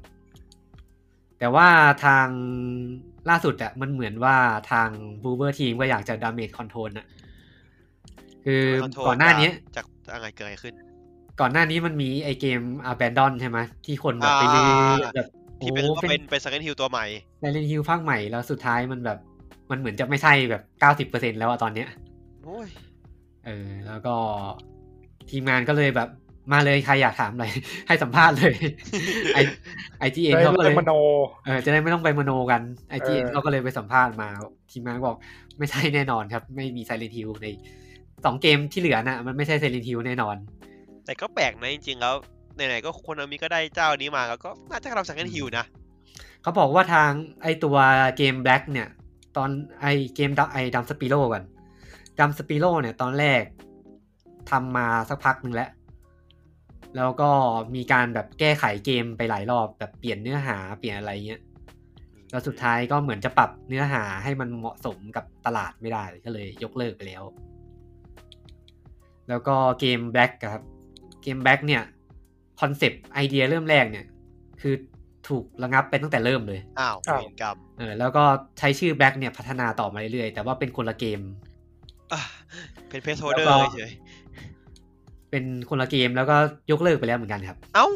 อืม แล้วก็แต่ว่าทีมงานก็บอกว่ามี มีสองโปรเจกต์ที่อยู่ในการพัฒนาอยู่ตอนนี้หนึ่งโปรเจกต์คืออยู่ในเฟสของโปรดักชันและอีกอีกเกมหนึ่งก็อยู่ในช่วงของการปรีโปรดักชันแต่ว่าเขาก็บอกว่าจะมีสโคปที่ใหญ่กว่าเกม The Medium แต่ว่าสองโปรเจกต์เนี้ยจะไม่มีความเกี่ยวข้องใดๆ กับสิ่งที่มีการพูดถึงบนโลกออนไลน์ในช่วงนี้เลย อ๋อ อะไรอีกวะ ก็คือสแกนฮิล ก็คือไม่เกี่ยวกับไซเลนฮิวแหละเขาก็พูดแบบอ้อมๆไป จะได้ไม่ดับดาเมจใครสำหรับไซเลนฮิวก็รอกันไปก่อนนะครับ ไม่รู้ว่าอา a n นดอนมาเปิดตัวอีกครั้งจะใช่หรือเปล่า ก็คือแต่ภาพมันอาเบนดอนเนี่ย ผมจะค่อนข้างหงุดหงิดนะ เพราะมันคือมุกที่โคจิมะเคยใช้ตอนเมเกียร์ห้า ผมอะมีความรู้สึกว่าอา a n นดอนมันคือ ทีมพัฒนามันมันเล่นด้วยแล้วมันเกินเลยไป อืมอืม มันเหมือนแบบพอ พอมีคนแบบเอ้ยอาเมไอไซเลนฮิวหรือเปล่านะ ไอทีมพัฒนาที่ตัวเองก็ไม่ใช่ก็แบบสร้างความไฮ เปลือกเกินเปลือกจะได้แบบว่าไอ้นี่ใช่ไหมแบบได้ได้กระแสมานิดนึง เออได้กระแสนิดนึง แล้วสุดท้ายอาจจะดาเมจคอนโทรลไม่ได้ ตอนนั้นก็อาจจะคิดว่าได้ได้พื้นที่สื่อไง อืม ะ มันเหมือน ได้พื้นที่สื่อไง ก็ถูกไง มันเหมือนมีคนไปเจอแล้วดีว่ามันเป็นแบบแอสเซทซื้ออ่ะ เอาจริงดิ อ๋อเหรอ ม อ่าชิบหายหนักเลยอย่างนี้ ใน reddit อ่ะเหมือนเอาแอสเซทซื้อมาวางวาง เอ้า แล้วว่าเกมวุ้นนะเด็ ๆแต่ไม่แน่ใจนะเพราะอาจจะก็ reddit อ่ะ เงดิก็คือเงดิอ่ะอ่าเงดิก็นะประมูลอ่ะ อ่าอ b a n d o n ก็มันจะไปเปิดตัวอีกทีก็สิงหาไหมถ้าจำ ก็ ไม่ เดิน ผิะ เดินหน้าใช่ไหมรู้สึกเออประมาณนั้น อืมแล้วมันดันเล่นมุกเดียวกับไอ้นี่ด้วยไงไอ้พีทีด้วยไงเปิดตัวมา อ่า เป็น ที่เป็น p พเด a b l e Teaser เออเพลเวอร์ทีเซอร์ครับสำหรับโคนามิก็ประมาณนี้ครับ โคนามิเนี่ยต้องบอกว่าหลังๆ เหมือน เหมือนกิจการพวกปาจิงโกะอะไรเงี้ยมันอาจจะ ไม่ ดาเมจมัน มัน อาจจะ โดน ทำ โควิดบอกเลยครับ เออโดนโควิดไง มันมีทั้ง เออ เปิดทั้งฟิตเนส พวกอะไรอย่างเงี้ยมันต้องปิดบอกเลยไง ก็เลยทำให้ต้องกลับมาตลาดเกม เพราะว่าตลาดเกม อ่า สมน้ำหน้าอี แต่ก็ซื้อไหม ซื้อ สั่งแอบมัน เกลียดเกลียดกันอี้ๆมากเลย เออสมน้ำหน้าอีอี หลังๆก็เริ่มจะเห็นกลับมา เหมือนพี่ไอเกม Pro Evolution Soccer ก็เตรียมจะไอ้ อ่า นี่ เป็น ด้วย เกมฟรีใช่ไหม เกมฟรีดูเพย์แต่ยังไม่ยืนยันอย่างเป็นทางการนะครับ อุ้ยฟีฟ่าออนไลน์แม่งสั่นกันนะอย่างเงี้ย อืม มันมันก็สู้ไม่ได้อยู่ดีอะเกมมันไม่ เพ มี ราะว่า ลิข มัน สิท ได้ ธิ์ ไม่ได้เกเซนใช่เออ เออ แต่มันได้หลายหลายลิขสิทธิ์ไปแล้วนะ ได้ยูเวนตุสได้อะไรป แต่ไม่ได้ หลย ฟี ที่ ฟ่าไงปัญหา ประเด็นคือมันได้ยูเวนตุสไปเว้ย แล้วไออีฟีฟาไอยูเวนตุสไม่งหาย อ่าเออใช่ครับแบบ เออ ไม่ได้ทีมเดียวอ่ะแบบอ่ะอะไรนะ ไม่ แบบหงุนยิดเลยอะ มึงเอาไปทีมเดียว ทำไมวะ เหมือนโลมาก็ไม่มีมั้ง จริงดิโรม่าก็โดนเหรอ อืม กลายเป็นชื่ออื่นอะของฟีฟ่า ตลกใช่ไหม คนเล่นฟีฟ่าก็จะหงุดหงิดเล็ก แต่ของเงินปีเอสได้หงุดกิดกว่าปะวะ ๆ คนเล่น PES ส่วนใหญ่เขาลงแพทกันอยู่แล้วป่ะ โองแพดอยู่แล้วใช่ อืมแพทแบบแฟนเมดอะ ฟีฟ่ามันมันมีแพทไหม ไม่มี ฟีฟ่าไม่มีครับฟีฟ่ามันต้องอัปเดตจาก อืม จากเซิร์ฟเวอร์อย่างเดียว เออ อืมครับ อ่า ถัดจากโคนามิครับ เรามาอยู่กับทาง r e m e d y Entertainment ครับผม เย่ ครับผม อ่า ก็ประกาศร่วมงานกับทาง f i o f i v e Game อีกครั้งนะครับ หลังจากที่ทำหน้าที่ในการจะวางจำหน่ายเกม Control มาแล้ว อ่า ก็ร่วมงานครั้งนี้ครับ พร้อมเปิดตัวโปรเจกต์ใหม่ด้วย อ่าสำหรับเกมโปรเจกต์คอนดอครับ เป็นเป็นชื่ออย่างไม่เป็นทางการเหมือนกัน เขาบอกว่าเป็นเกมแนว PVE 4 ผู้เล่นครับ ในจักรวาลเดียวกับเกม Control ผมกระกุงสนใจเกมนี้นะ ผมกระกุงไผ่อะ ครับ ค่อนข้างน่าสนใจเหมือนกันสำหรับ r e m e d y หลังจากทำเกมซิงเกิลเพลเยอร์มาเยอะแล้ว ครั้งนี้น่าจะทำเกมแนวใหม่ๆบ้าง ไม่คืออ ม ผมเชื่อว่าเนื่องจากว่าเงินมันที่เขาชอบเล่าเรื่องแบบเอ็นเวอร์เมนต์ไง อืม นอกจากสถานการณ์รอบข้างอย่างงี้ผมว่าน่าจะเหมาะกับการทำเกมแนวนี้เพราะว่าเหมือนดูจากภาพเหมือนเป็นพวกแบบหน่วยงานเก็บกวาดหน่วยงานสืบสวนอะไรอย่างเงี้ย อืม แบบเหมือน อาจจะ เข้าไป เอา เคลียร์พีแบบเอลเอโอพีพวกกับโอพีอะไรอย่างงี้เปล่าไปจับ อาจ ข จะ อง เอาพวก ใหม่ แบบหอะน่ไรวย เงี้ย หน่วยปฏิบัติการของ ใช่ เนี่ย ใช่ ในสำนักงานคอนโทรล เออผมว่าอันเนี้ยน่าจะน่าสนใจนะแบบไปไปจับของใหม่ไปจับอะไรอย่างเงี้ยเออน่าสนใจดีนะ มแต่ก็น่าน่ารุ้นเหมือนกันว่าริม e ดี้จะทำเกมมัลติเพเยอร์ได้ขนาดไห เอน อจะงอดไหมเนี่ยไง มแต่เกมจริงๆ ไอเนี่ย ไอตัวส่วนเสริมของคอนโทรลอะไอตัวอะไรวะเอ็กซ์ชั่นอะ ฮะ ใช่ปะวะที่มันเป็น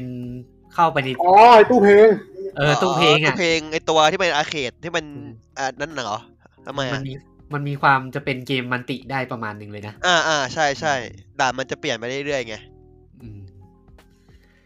อ่าซึ่งอ่าโปรเจกต์คอนดอร์เนี่ยก็ได้รับเงินทุนในการพัฒนาไปแล้วนะครับ 25 ล้านยูโรนะครับ เฮ้ยไม่เยอะเนาะ อืม แต่ของเอสเซทเดิม ก็ มั้ง ก็เป็น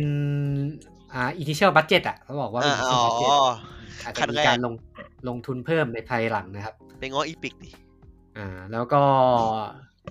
โปรเจกต์นี้ก็จะเป็นการร่วมทุนครึ่งครึ่งๆระหว่างทาง Remedy Entertainment กับทาง Five o Five Game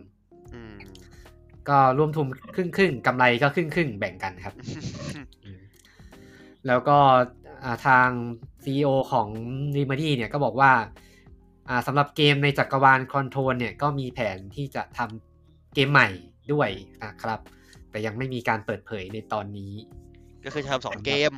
สำหรับรายละเอียดใช่ใช่ซึ่งน่าจะอีกนานเกมที่เป็นเกมใหม่อ่ะ ก็อย่างนี้จริงๆว่าคนเพราะว่าไงเบอร์ดี้รับหลายเกมมากเลยนะ อืม มี รับคอสไฟรับตัว Crossfire ตัวนี้สองตัว อืม ก็มีตัวที่ทำกับเอพิกอีกตัวหนึ่ง อืมไอย อุ๊ย ตัวที่ทำกับ Epic คืออะไรนะ ก็เขาไม่ได้บอกนี่เขาบอกว่าเขาได้เงินจากอีพิกมาไม่ใช่เหรอ ที่จะขายให้ อืม โนอีคูซีบอะ ไม่แน่ใจหมืน ไอ กัน ระบบ จำ ไอ ม่ด้ โปรแกรมโปรแกรมเดเวลอปเปอร์ของมันอะ อือฮึ เอ้ย จำไม่ได้แล้ว ได้ไปนี่ อืมอ่า แล้วก็เกมตัวใหม่ก็ยังใช้ Not Light Engine เหมือนเดิม โอ้ นะค ขา รั ย บ อยากได้อีกยาว อืม แต่จริงเขาดีอะจริง อืม มันไม่กินสเปกอะแล้วภาพมันก็โอเคอะสวยอะ ๆ แต่ไอเทสซิ่งโคตรแดกสเปคเลย อืม ครับ อ่า ถัดจาก Remedy ครับ ก็เป็นทางฝั่งของเกมมือถือ อืม นิดนึงครับสำหรับทางที่มิสตูดิโอครับ ตีหมีสตูดิโอ อ่า ทีมทำ Call of Duty Mobile ครับอ่า อ๋อนี่เหรอาอรี ทำคนนี้จะมาเอาคนนี้เหรอ ใช่ กับทีมทำ Arena of Valor นะครับ อ๋อเอ้าเอไออาโอวีอะนะ อ่า อ้าว ROV นั่นแหละ เอ้ยจริงดิ เออ อีทำเหร ใช่ อ ใช่ใช่ ทีมิสตูดิโอ มันมันเลยไปโคกับไอ้นี่ได้คอนท่ารีเทอร์เนี่ย ผมเพิ่งรู้เนี่ยว่ามันเป็นคนท ก็ประกาศตั้งสตูดิโอแห่งใหม่ในกรุงซีแอตเทิลนะครับ ำ เยดเคซียโต อันนี้มาทำเกมระดับ Triple A แล้ว ก็เขาดูตีโมบา ซึ่งก็น่าสนใจเหมือนกัน เพราะว่าได้ทีมงานดังๆเข้ามาร่วมงานเยอะเหมือนกันครับ ได้ทางสกอตวอร์เนอร์ครับสกอตวอร์เนอร์ที่เคยทำที่เคยอยู่กับทาง Ubisoft ครับ แล้วก็อยู่กับทาง 343 Industry แล้วก็ Electronic Arts โอ้ จะมาทำเป็น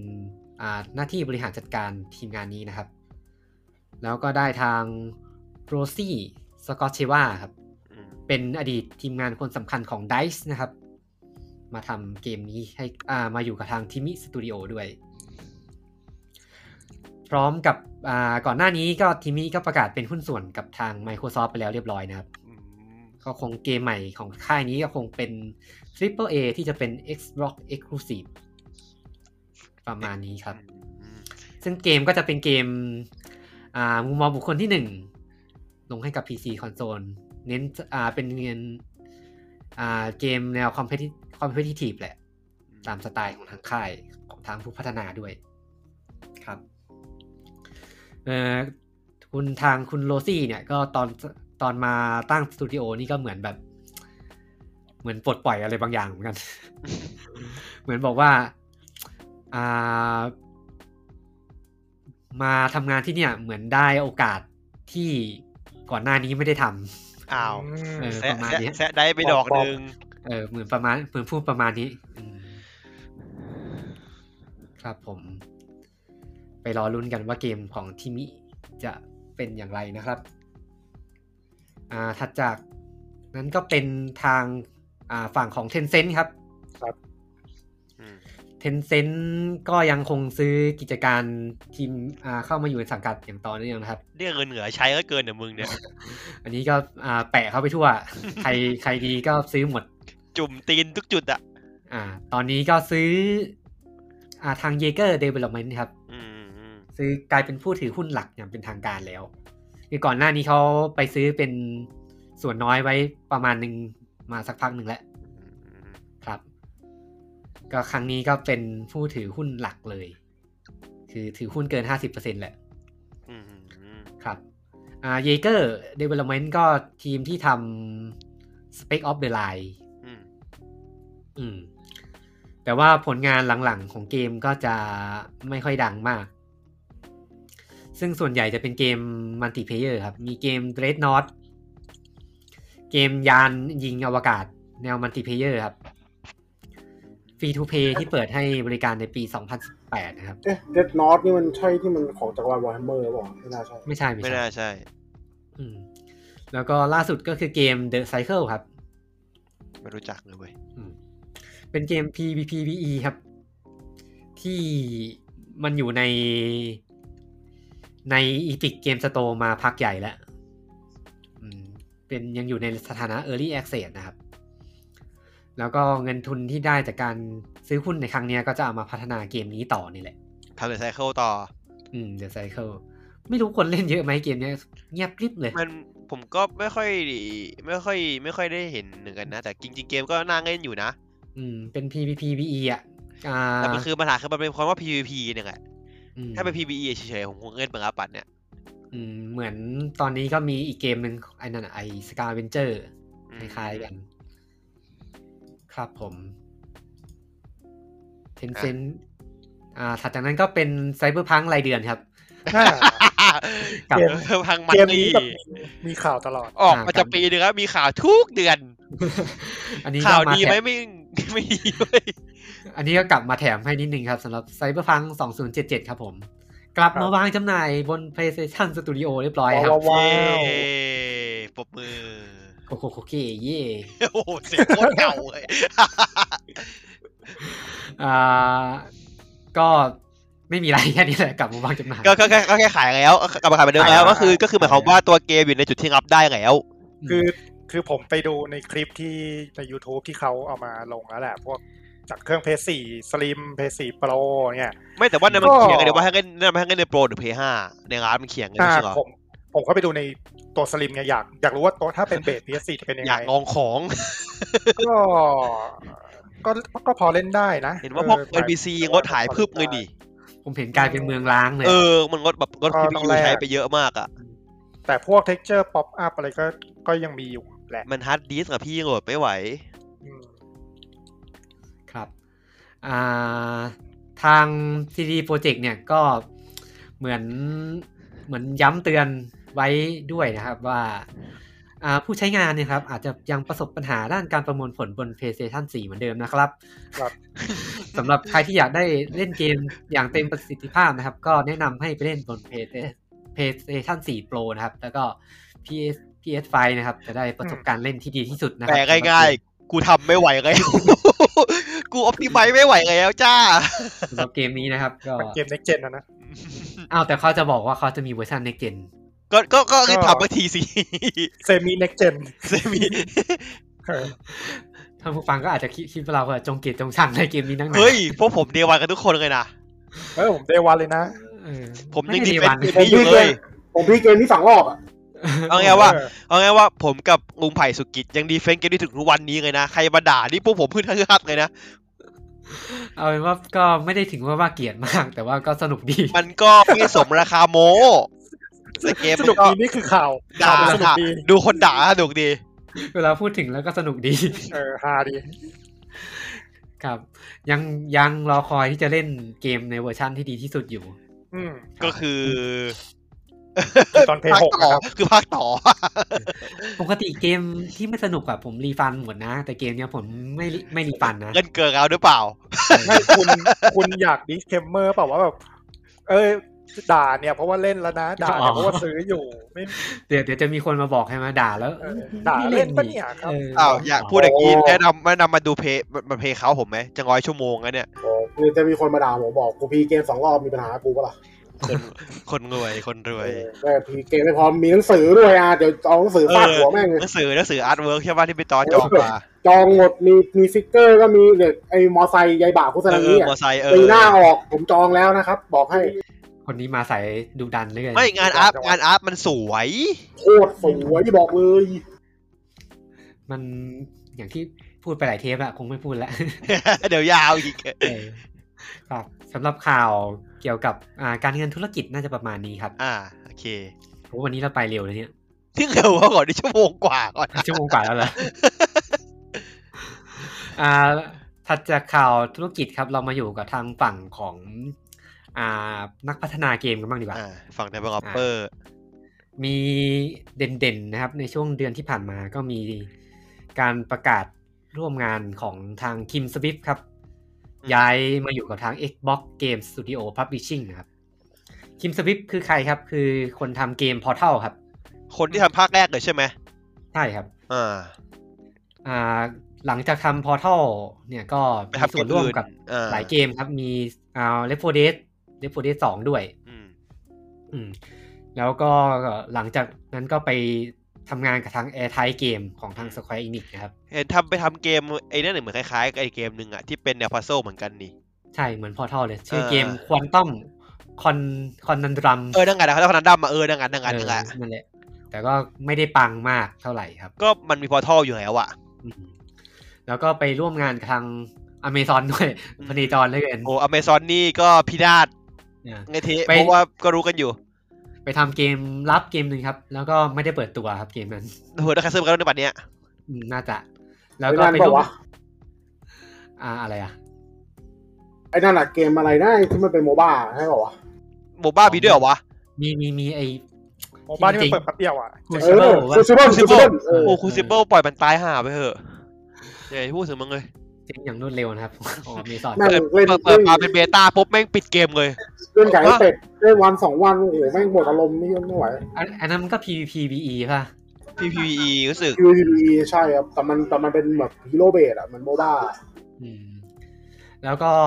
ไปร่วมงานกับทาง Motive Studio ด้วยหกพันเอจอนจริง โมทีฟด้วยเหรอ ๆ อ่า ไปทำ Motive ไปทำหน้าที่เป็นผู้กำกับการออกแบบของเกม Star Wars Battlefront นะครับ อื อื ม ม เดี๋ยวนะ แล้วก็ โมทีฟเปโตฟอน Motive เป็นทีมลูกที่ ภาคสอง ทำช่วย ปะ ช่วยทำ Battlefront น่าจะภาคสองมั้งอืมภาคแรกไม่แน่ใจว่า Motive ช่วยไหม ไม่แน่ใจเหมือนกัน อ่า แล้วก็ไปร่วมงานกับทาง Stadia Game and โอ้โห Entertainment ครับ นี่ผมไม่อยากจะว่านะพูดตรงๆคือแบบไปที่ไหนหัวหน้าตายหมดอะ เออ ไปที่ไหนก็ทีมนั้นตายหมด ไม่ปิดก็เงียบอะ สองอย่างอะ อ่า แล้วก็สุดท้ายก็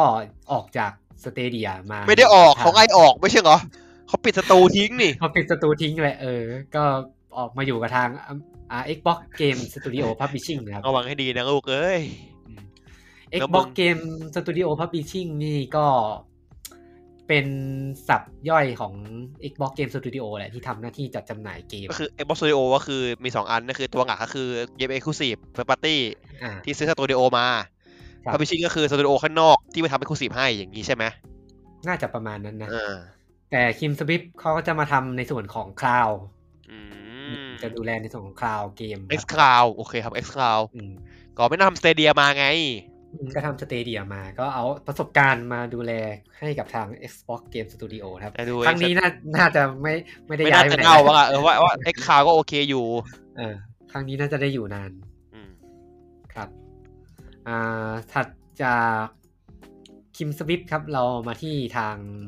ฝั่งของอ่า Massive Entertainment ครับ อ่า คุณเดวิดโพเฟลครับผู้ อืม กรรมการผู้จัดการของ Massive Entertainment ก็ลาออก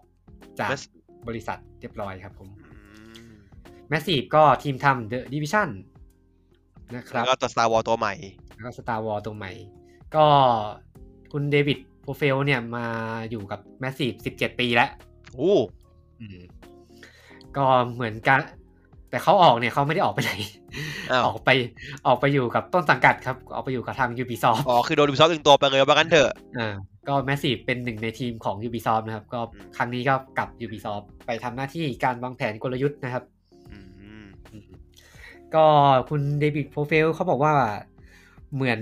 อยู่แมสซีฟมาจนอิ่มตัวแล้ว ก็โกลหลักๆ เหมือนแบบโกลที่เขาอยากทำให้สำเร็จก็คือสำเร็จไปแล้วก็คือการร่วมงานกับแฟรนไชาย Star Wars แต่ยังไม่ แล้วก็ ยังไม่เสร็จเลยนะพี่คือไปไหนวะเนี่ย เหมือนเซ็นสัญญาเสร็จแล้วกูไปแล้ว ไม่ทำไมพี่ไม่ทำไม่เสร็จก่อนพี่ค่อยออกวะ แล้วก็อีกหน้าที่หนึ่งที่เขาอยากทำให้เสร็จก็คือสร้างสำนักงานใหม่ของแมสซีฟครับ ที่ชื่อว่าอีเดนในมอลโมนะครับ อ๋อก็คือเป็นย่อยของแมสซีฟอีกทีนึง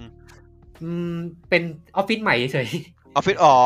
นึกว่าแบบนึกว่าเป็นแบบสตูดิโอเสริม ๆเอ อแมสซีฟเพิ่งย้ายออฟฟิศไปที่มอลโมครับ อืม ผมไปนั่งดูไอ้ YouTube ครับชัวร์สำนักงานอยู่เหมือนกัน ก็สวยดี ใหญ่ดีครับอ่าต้องบอกว่ามันเป็นช่วงที่ Ubisoft มีการเปลี่ยนแปลงผู้บริหารเยอะเยอะด้วย อืม ในช่วง 4 เดือนที่ผ่านมานี้ มีทางโคดิปิเกมครับ อันนี้ก็มีการเปลี่ยนตัวผู้บริหารเหมือนกัน แล้วก็มีทางโคดิปิเกมเนี่ย เหมือนจะเป็นอีกหนึ่งบริษัทที่อยู่ใน Ubisoft ที่ทำพวกเกมมือถืออะ อืมเกมมือถือ ครับ แล้วก็มีทางโอเลียนครับ โอเลียนก็มีการเปลี่ยนแปลงผู้บริหารครับ เอา เปลี่ยนหมดเลยมันดึงออกหมดเลยเหรอวะเนี่ย เอาลูกชายของ CEO อ่ะ โอ้โห นี่มันก็สมครอบครัว เอาคุณชาลีกิลโมอ่ะ ลูกชายของอีฟกิลโมอ่ะ มาเป็นตำอาเป็นประธานแทน โอ้อุตสาหกรรมครอบครัวจริงเหรอ ผมสาวครอบครอบครัวนี่ หว่า มา ประมาณนี้ครับ ทีมโอเลียนนี่ทำเกมไอเนี่ย Elite Squad อ่ะไอ้เซอร์ทอคาซี่อะนะ อ๋อทำงานซี่ สัตว์เลย ต้องบอกว่า Ubisoft มันมีการรีรีสตรัคเจอร์โครงสร้างค่อนข้างเยอะในช่วงหลาย ๆ เดือนที่ผ่านมา มันเหมือนกับอย่างที่เราเกรินเกรินไปเทปก่อน ๆ นะว่า มันมีปัญหาเรื่อง diversity อืมอืม อืม มีแต่ผู้ชายผิวขาวคุม เออก็ การการปรับเปลี่ยนพวกนี้ก็อาจจะเป็นส่วนหนึ่งด้วย ก็เลยเอาผู้ชายผิวขาวไปคุมข้างบนเลย จบง่ายดี อืม ก็ก็คิดรู้สึกเหมือนมันจะเฮี้ยกว่าเดิมด้วยซ้ำนะเนี่ย อืม แต่จริง ๆ มีอีกข่าวหนึ่งที่เก็บไว้เล่าเดือนหน้า เดี๋ยวค่อยเล่า มี แล้วกั กั น กด้วยว่ะ เดี๋ยวเดือนหน้าไม่มีไม่มีข่าวเรา โอ้โห ข้ามเดือนกันเลยทีเดียว อ่าครับ อ่า ถัดจาก อ่าแมสซีฟครับ ก็เป็นทางฝั่งของสตูดิโอแห่งใหม่ครับ ที่ตั้งขึ้นมาครับ เป็นทีมงานที่ชื่อว่า Uncap Game ครับ อืม เป็นทีมงานใหม่ครับ จากอดีต ทีมสร้าง Star War เอ้ย StarCraft 2 แล้วก็ Diablo 4ครับ ฮะ คนทีมข้าวเดียวโวสีเก่า ออกมาเนี่ยนะ ใช่ใช่ใช่ เอาให้มาเกมจะเป็นยังไงวะเนี่ยตอนนี้เนี่ย อ่า แต่ว่าออกมาก็ออกมาแค่ 3 คน อ๋อ อ่าทีมงาน Uncap Game เนี่ยจะอยู่ในสังกัดของ Lightspeed and Phantom Studio ครับ ไอ้ไอ้ทำผัดจีบวบาย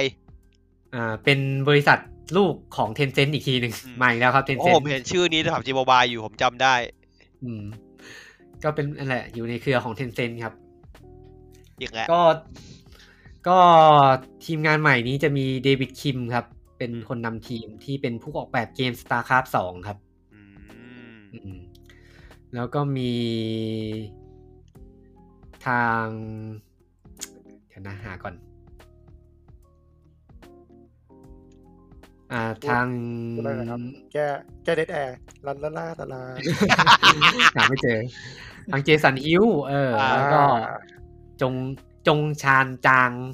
ครับ ที่มาจากอ่าเดียโบสีแล้วก็ World of Warcraft ด้วย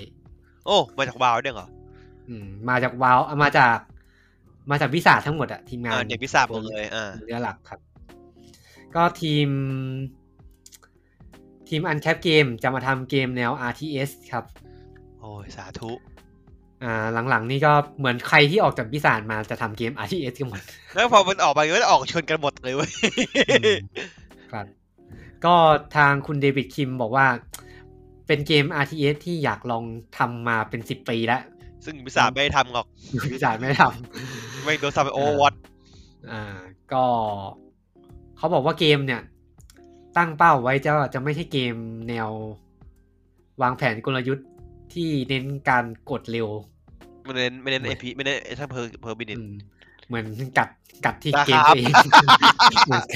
นกัด กก็ดไฟได้เปรียบไอ้เหี้ย ออกมาก็กัดเกมตัวเองครับ อ่า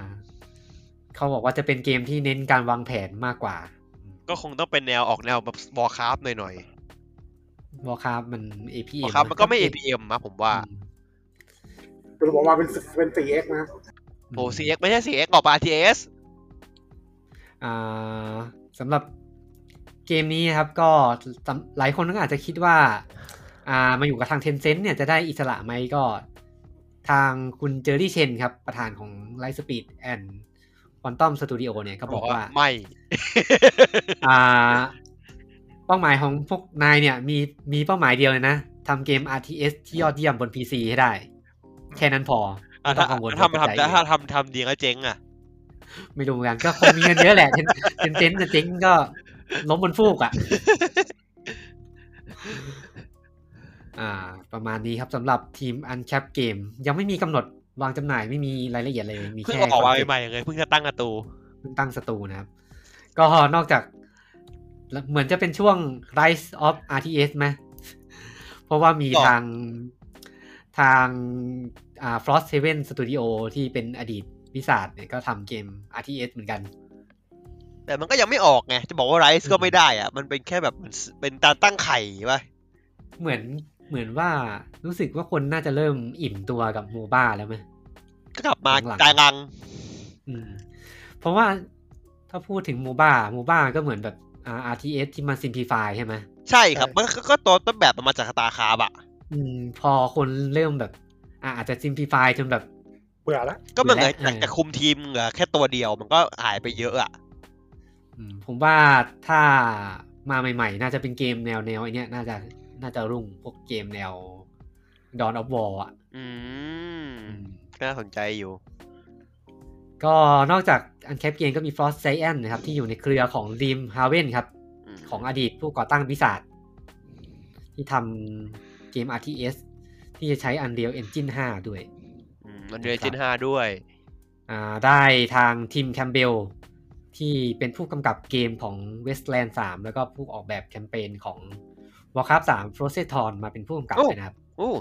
เฮ้ยโอเคอยู่นะ ของทีม Frost Giant เนี่ยน่าสนใจ อืม แต่ของ D- ของ Uncap Game เนี่ยอาจ เขายั จะ ง ต้อง มันไม่มีอะไรเลยไงต้องร ร อ อดูก่ ก่อ อน น อืม อ่าต่อมาครับเป็นทางฝั่งของอดีตทีมงานคนสำคัญของ BioWare ครับผม คุณเคซี่ฮัสสันครับ อ่า คุณเคซี่ อ่าผู้จัดการทั่วไปของ BioWare นะครับ เขาบอกต้องบอกว่าเป็นผู้จัดการทั่วไปของ BioWare ตอนทำแอนเทม ตอนแอนเทม อ่า แล้วก็ตอนทำมัน อ่า จะเฟกตัวเก่าด้วย ต้องพูดอย่างนี้ด้วย ก็มีทั้งดีก็ไม่ดีปนๆกันไป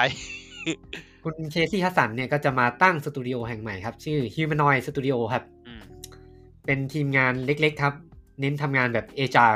ยังไงเอจาเป็นยังไงวะ เป็นทีมเล็กที่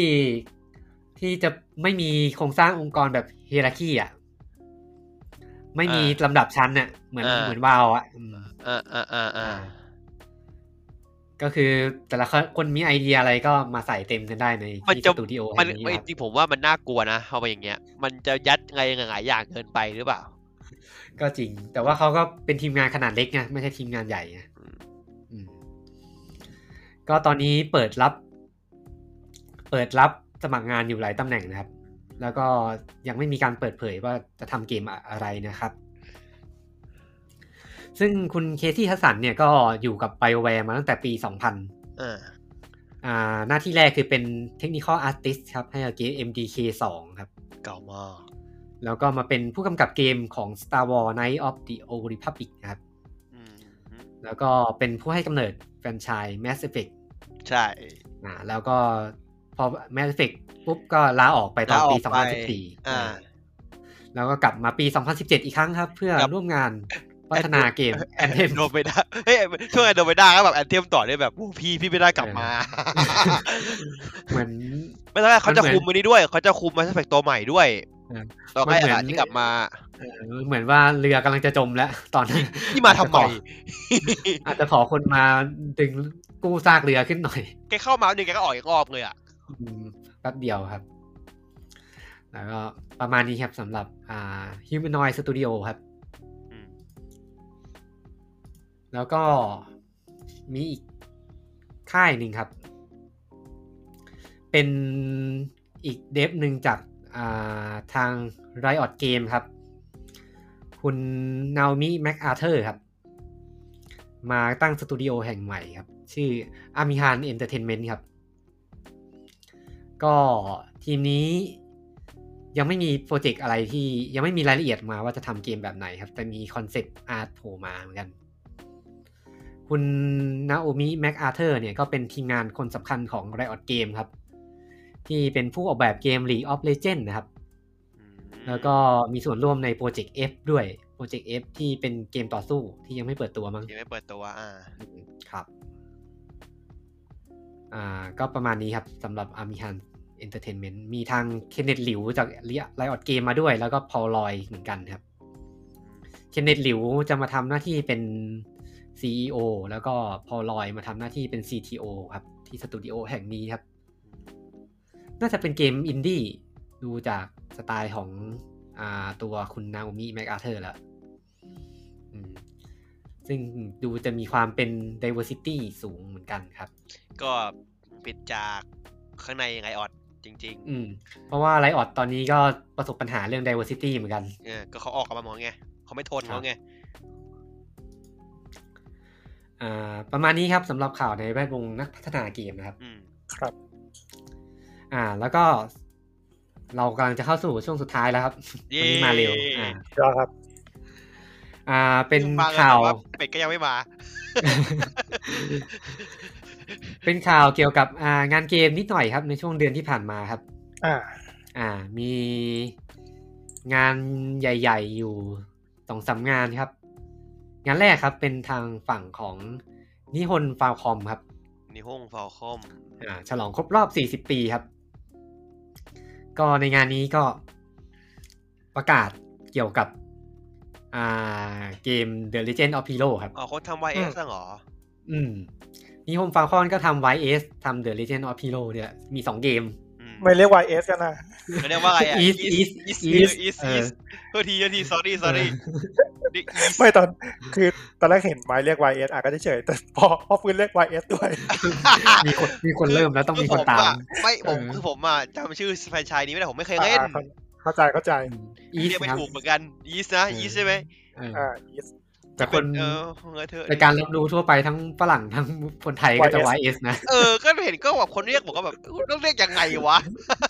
จริงๆมันอ่านว่าอีส ยีสเนาะ ไม่ เออ ที่ที่ผม เออ ดักเพราะว่าไอเกม East เนี่ยเราเคยคุยกันในเทปก่อนๆคือผมคุยกับปืนก็คุย East เนี่ย เออ แล้วพี่ฟิวก็มาเอสตามผมนะ ผมมีหลายครั้งเลยแบบไอ้อะไรนะ เหมือน Watch Dog อะ Watch Dog สามอะพอสามปุ๊บสามตามเลย เรียน ตามตามด้วย เดี๋ยวเดี๋ยวต่อกันไม่ได้ เออ อ่ะครับ อ่า ครับ ครับก็ฉลองครบรอบ 40 ปีของทางค่ายนะครับ ก็เอาเกม The Legend of Hero 4 ภาคครับ มาวางจำหน่ายในทางฝั่งตะวันตกเป็นครั้งแรกครับ อ่า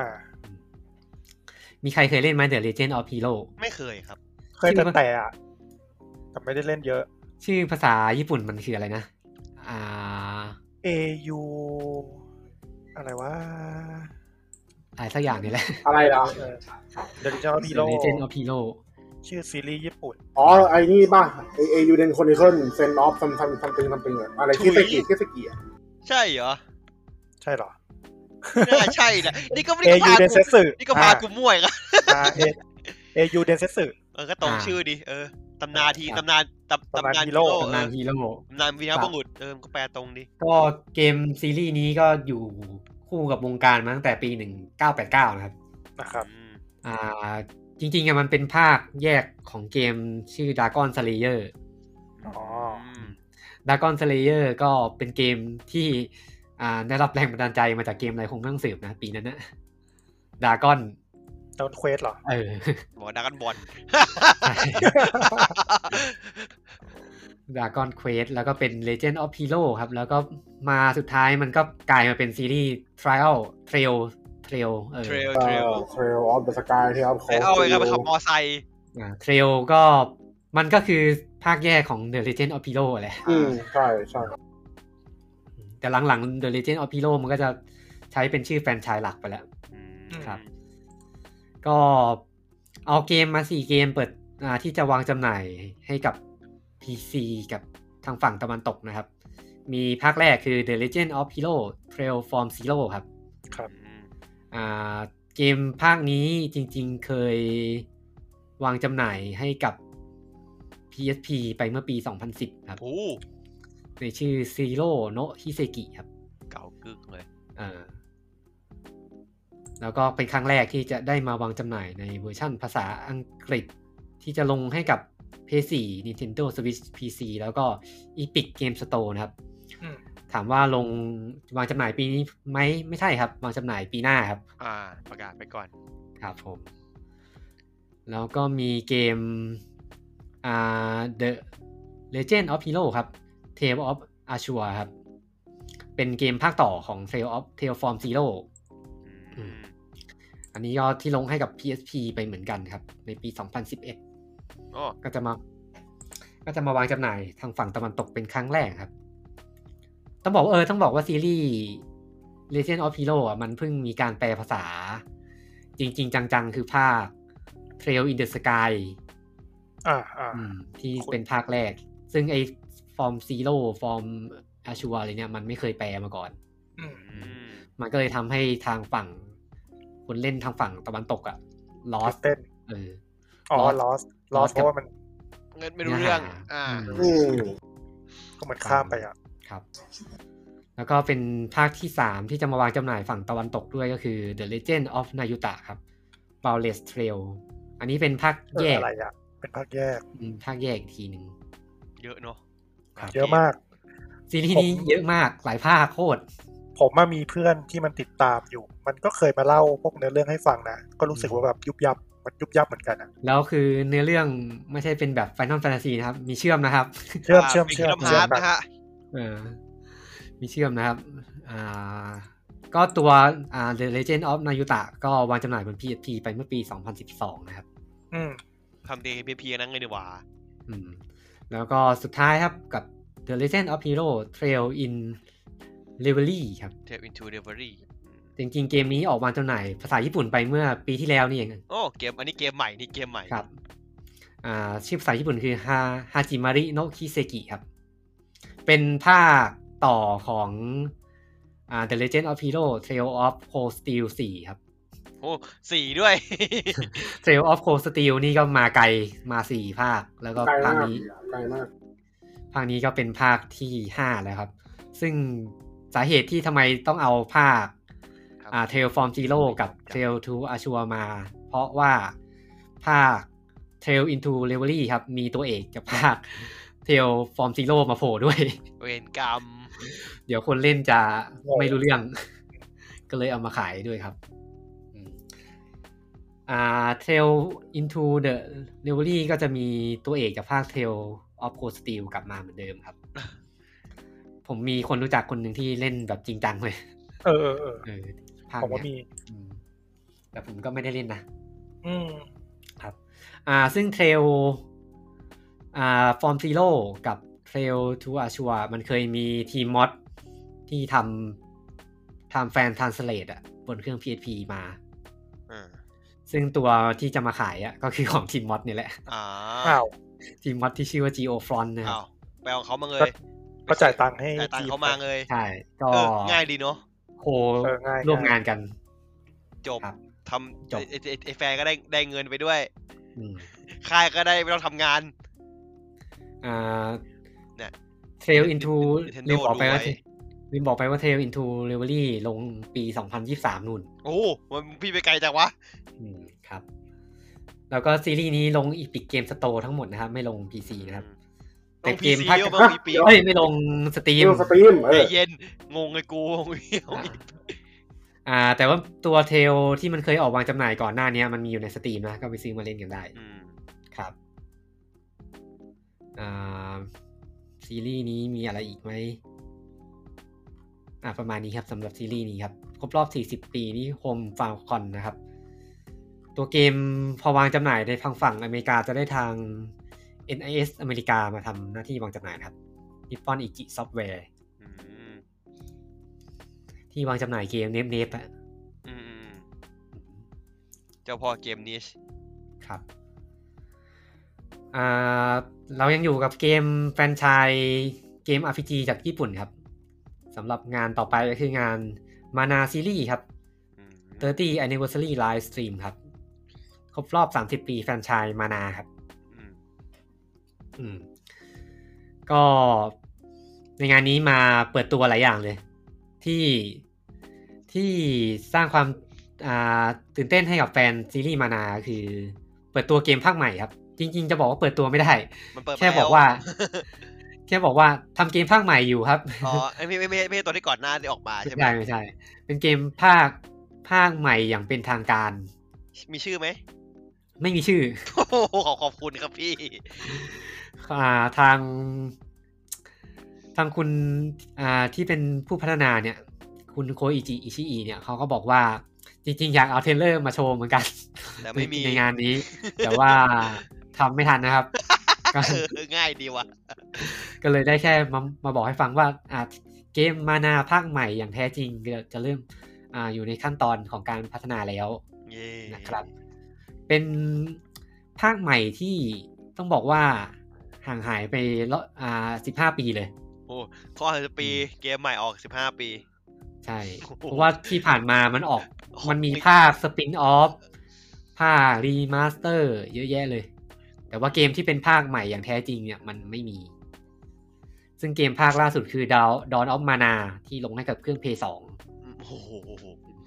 แต่มันมีภาคภาคสปินออฟอะที่บอกไปคือมันลงให้กับอ่า DS ด้วย อืม อ่าซึ่งการอ่าทางคุณคุยจิอิชิอิเนี่ยเขาบอกว่าที่เกมภาคนี้เกิดขึ้นได้ครับ เพราะว่ามาจากแรงสนับสนุนของแฟน โอ้ยประโยค ที่ คลาสสิกปรบมือ ๆ ที่ช่วยซื้อเกมอ่าคอลเลกชันออฟมานาครับ อะจริงดิ อืมก็คอลเลกชันออฟมานาเพิ่งวางจำหน่ายไปมีเกมที่รวมมานาสามภาคคือ Final Fantasy Adventure Secret of Mana แล้วก็ Trial of Mana ครับ ที่เป็นตัวออริจินอลนะ ไม่ใช่ตัวใหม่สำหรับใครที่อยากให้เกมเก่าๆ ได้กลับมาทำครับ ก็ไปซื้อเกม Collector Edition อะไรนะ โอ้ เกมมัดรวมมาเล่น ตอนเขาเกมอื่นก็เห็นพูดงี้ทุกคนน่ะนานๆทีจะเห็น อ่า ทีนึง ครับ แล้วก็นอกจากเกมมานาภาคใหม่ครับ ก็มีเกมมือถือด้วย อืม ชื่อ Echo of Mana ครับ อืมโอเค เป็นก็เกมมือถือแหละ โอเค ตามสไตล์เอาตัวละครเกม มายำ จากมานาซีซีรีส์ต่างๆ มายำกันครับ เป็นเกมฟรีทูเพย์จะเปิดบริการพร้อมทั่วโลกครับในปีหน้าให้กับ iOS และ Android นะครับ ผลงานของ Light Fire Studio อ่าไลฟ์ไฟเออร์สตูดิโอที่ทำเกมเกมเกมเกมเกมเกมเซิร์ชกันสดๆนี่แหละ อ่า เอ๊ะเมื่อกี้อ่านอเธอร์อีเดน เกมไงวะ เกม จักใครรู้จักไหม รู้รู้รู้เป็นเกมมือถือที่ค่อนข้างได้รับเสียงตอบรับดีเหมือนกัน ผมไม่เคยได้ยินชื่อเลยเว้ย มีในสตรีมด้วยมั้ง ถ้าจำไม่ผิด คนชมเยอะนะเกมเนี้ย เกมชื่อไงนะ อนอเธอร์อีเดน Another Eden เนาะ ใช่ไอที่ชื่อภาคว่า The Cat Beyond Time ใช่ สเปนนี่ปะอ๋อ ใช่ใช่ใช่ อืมเออ เออ น่าสนใจอาร์ตน่าเล่นดี อืมคนชมเยอะเกมนี้ แต่ก็เกมสไตล์กาชานะ อ่า ครับ แล้วก็มีการประกาศว่าจะเอาเกม Trial of Mana ครับ ที่เวอร์ชันใหม่อะเวอร์ชันรีเมค อืม จะเอาไปลงให้กับแพลตฟอร์มมือถือนะครับ อ่าเอาอีก iOS แล้ว และ iOS และ Android ครับ ก็ปรับปรุงกราฟิกให้เข้ากับมือถือ แล้วก็ควบคุมด้วยระบบจอทัชสกรีนนะครับรองรับระบบ Cloud Safe ด้วย โอ้มีคาวเซฟด้วย อืม โอ้โห หนุกไหม เอาว่ะ อ่าแล้วก็สุดท้ายครับสำหรับโปรเจกต์อ่าที่น่าจะเป็นโปรเจกต์ใหญ่ของทางค่าย ก็คือประกาศสร้างแอนิเมชันซีรีส์ครับ อืม เอ้ยไม่แน่ใจว่าซีรีส์หรือมามูวี่น่าจะยังไม่มีรายละเอียดมั้งอืมอ่าประกาศสร้างแอนิเมชันอ่าจากเกมภาคแรกครับ Legend of Mana เพราะนี่มันจะทำพอๆกับไฟรอนเก้าเลยใช่ไหมเนี่ย อืม ก็จะได้ทางกราฟินิก้าครับ กับโยโกฮาม่าแอนิเมชันแลบแลบแลบลาทอรี่ครับ มาเป็นคนสร้างนะครับ อ่าจำไม่ได้แล้วกราฟินิก้าเคยทำอะไรเจอกันตรงนี้แหละ มึงอีกแล้ว เหรอ กราฟินิก้า โอ้โหไม่รู้จักสกกิไม่รู้จักสักอันเลย เศร้าเลยประโยคนี้ ทำ OVA Helsing เอาเฮลซิ่ง อ๋อ ผม จะรู้ รู้ จั จั ก ก นะ เฮลซิ่งผมรู้จัก อ๋อ นี่ไง ล่าสุดเลย เพิ่งได้รับเสียงตอบรับที่ดีอย่างล้นหลามไปมันหมาดๆครับ อะไรครับ สำห Record of Ragnarok อ๋อ อ๋อ ชิบหายแล้วครับพี่น้อง อ่า นี่มัน แล้วก็ ผลงานทำเอากล่องนี่ครับ กล่องกล่องอะไรไม่รู้ แล้วโยโกฮาม่าแลบนี่ทำอะไรนี่า ไม่ค่อยมีอะไรเลยพี่ เหรอ เออ ก็เออผมอ่านดูผมก็ไม่ค่อยเห็นว่าเขาทำอะไรจริงแบบเยอะจะมีเน็ตมีเน็ตอนิเมะมี OVA อะไรอย่างเงี้ย แต่ว่า OVA เนี่ยมีอันเดียวทำงงบูเงของมิรุไทส์แล้วก็มี Monster Strike เป็นเน็ตอนิเมะอ่ะ มันก็ น่าจะเป็น เอาผลงานหลักก็ไม่ค่อยไม่มีอ่ะ มันเหมือนจะเป็นคนที่ทำคัดซีนเกม หรอ คัดซีนแอนิเมชันน่ะ ให้กับพวกเกมมือถือต่างๆอ่ะ อันนี้ผมไม่แน่ใจผมขอ แล้ว ดูใว็บไซต์ เหมือนเขาจะเคยทำอ๋อเป็นคนทำไอ้นี่ไงกราฟินิก้าทำคัดซีนแอนิเมชันให้กับเกม Legend of Mana อ่า Remaster ไง อ่าตัวคาซีนเปิดเปิดเปิดเกมอะนะ อืมอืมครับตัวแอนิเมชันจะใช้ชื่อว่า Legend of Mana The Teardrop Crystal ครับ ก็ทำหลายหลายเรื่องอยู่นี่หว่า อืม ของของ ได้ ตัวของตัวที่เป็นอ่าอีกค่ายหนึ่งอะอย่างโยโยโก อ่า ฮาม่าเนี่ย อ่าฮะ ก็ทำหลายเรื่องอยู่ แต่ไม่รู้จักสักเรื่องเลย แล้วก็ได้ทาง Warner Brothers Japan ครับมาอำนวยการสร้างนะครับ อืม อืมยังไม่มีกำหนดตอนวันฉาย อ่าไม่รู้รู้รู้รู้แค่ว่าความเด็ดคือทำทาวาวะมันเดบูเงโอวีเอครับผม โยโกฮาม่าเหรอ เอ่อวันวันจันทร์เด้งดึงอะ อ่าอ๋อเขาทำนี่ด้วย รู้ นี่ แค่นั้นแหละรู้จักอยู่เรื่องเดียวเนี่ย ช่วยทำกันดั้มเลยนี่ หรอ เออช่วยทำกันดั้มฮาสเวย์อ่ะ อ๋อ เออเหรอ อืม มันสเวย์เหรอ น่าจะเป็นทีมแบบสับช่วยของไอเนี้ยซันไลท์อ่ะ อืมฮาสเวย์ยังไม่ได้ดูเลยตามไม่ทันมันต้องดูหลายภาคอะ ครับผม อ่า แล้วก็ต่อไปครับ อ่านี่เป็นงานที่เพิ่งจัดกันไปสดๆร้อนๆครับสำหรับงาน Nacon Connect ครับ 2021 ครับ Nacon ก็หลายคนอาจจะคุ้นกับ อ่าเป็นคนทำจอยทางเลือก จอยเกมทางเลือกอะ ไอ้นี่ไงไอ้ที่ไอ้ที่ไพเรตเกมมึงจมมาขายไง อะไรวะ เกมไงนะ ไอ้ซิง Sinking ติ City เออซิงกิ้งซิตี้ไง เออ อ๋อเทอร์ซิตี้ อ๋อ ที่มีดราม่านั่นน่ะนะ เออนั่นแหละนั่นแหละนั่นแหละ ใช่ใช่ แต่หลาย ๆ คนน่าจะจำได้จากไอ้นี่แหละที่ทำพวกจอยพวกอะไรพวกนี้ ทำจอยสำหรับลูกหลาน อืมอ่าตอนนี้ก็เหมือนผันตัวมาเป็นพับ l ิเชอร์เกมเต็มตัวแล้ว ไปเคลียร์เรื่องที่ที่จอมพี่ อืม เหมือนเขาไม่เคลียร์ด้วย เออเขาไม่เคลียร์ เขาเขาปล่อยเบอร์ด้วย อ่าเหมือนปล่อยเบอร์เลย พร้อมเปิดตัว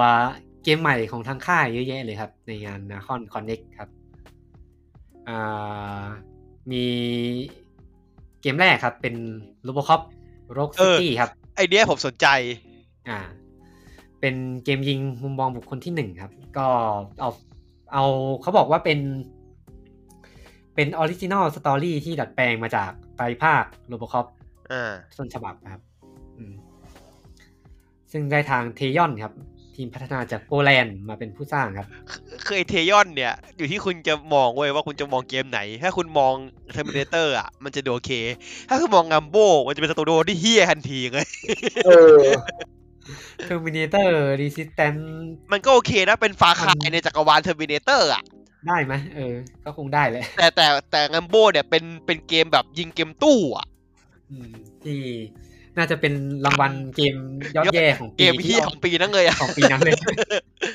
ฮีเซเมนแล้วจะโกด อืม เอาเอาเสียงเอาเสียงจากในหนังมาใส่อย่าคิดเอาว่ากันอ่ะ นึกถึงไอ้นี่เลย อะไรนะมอด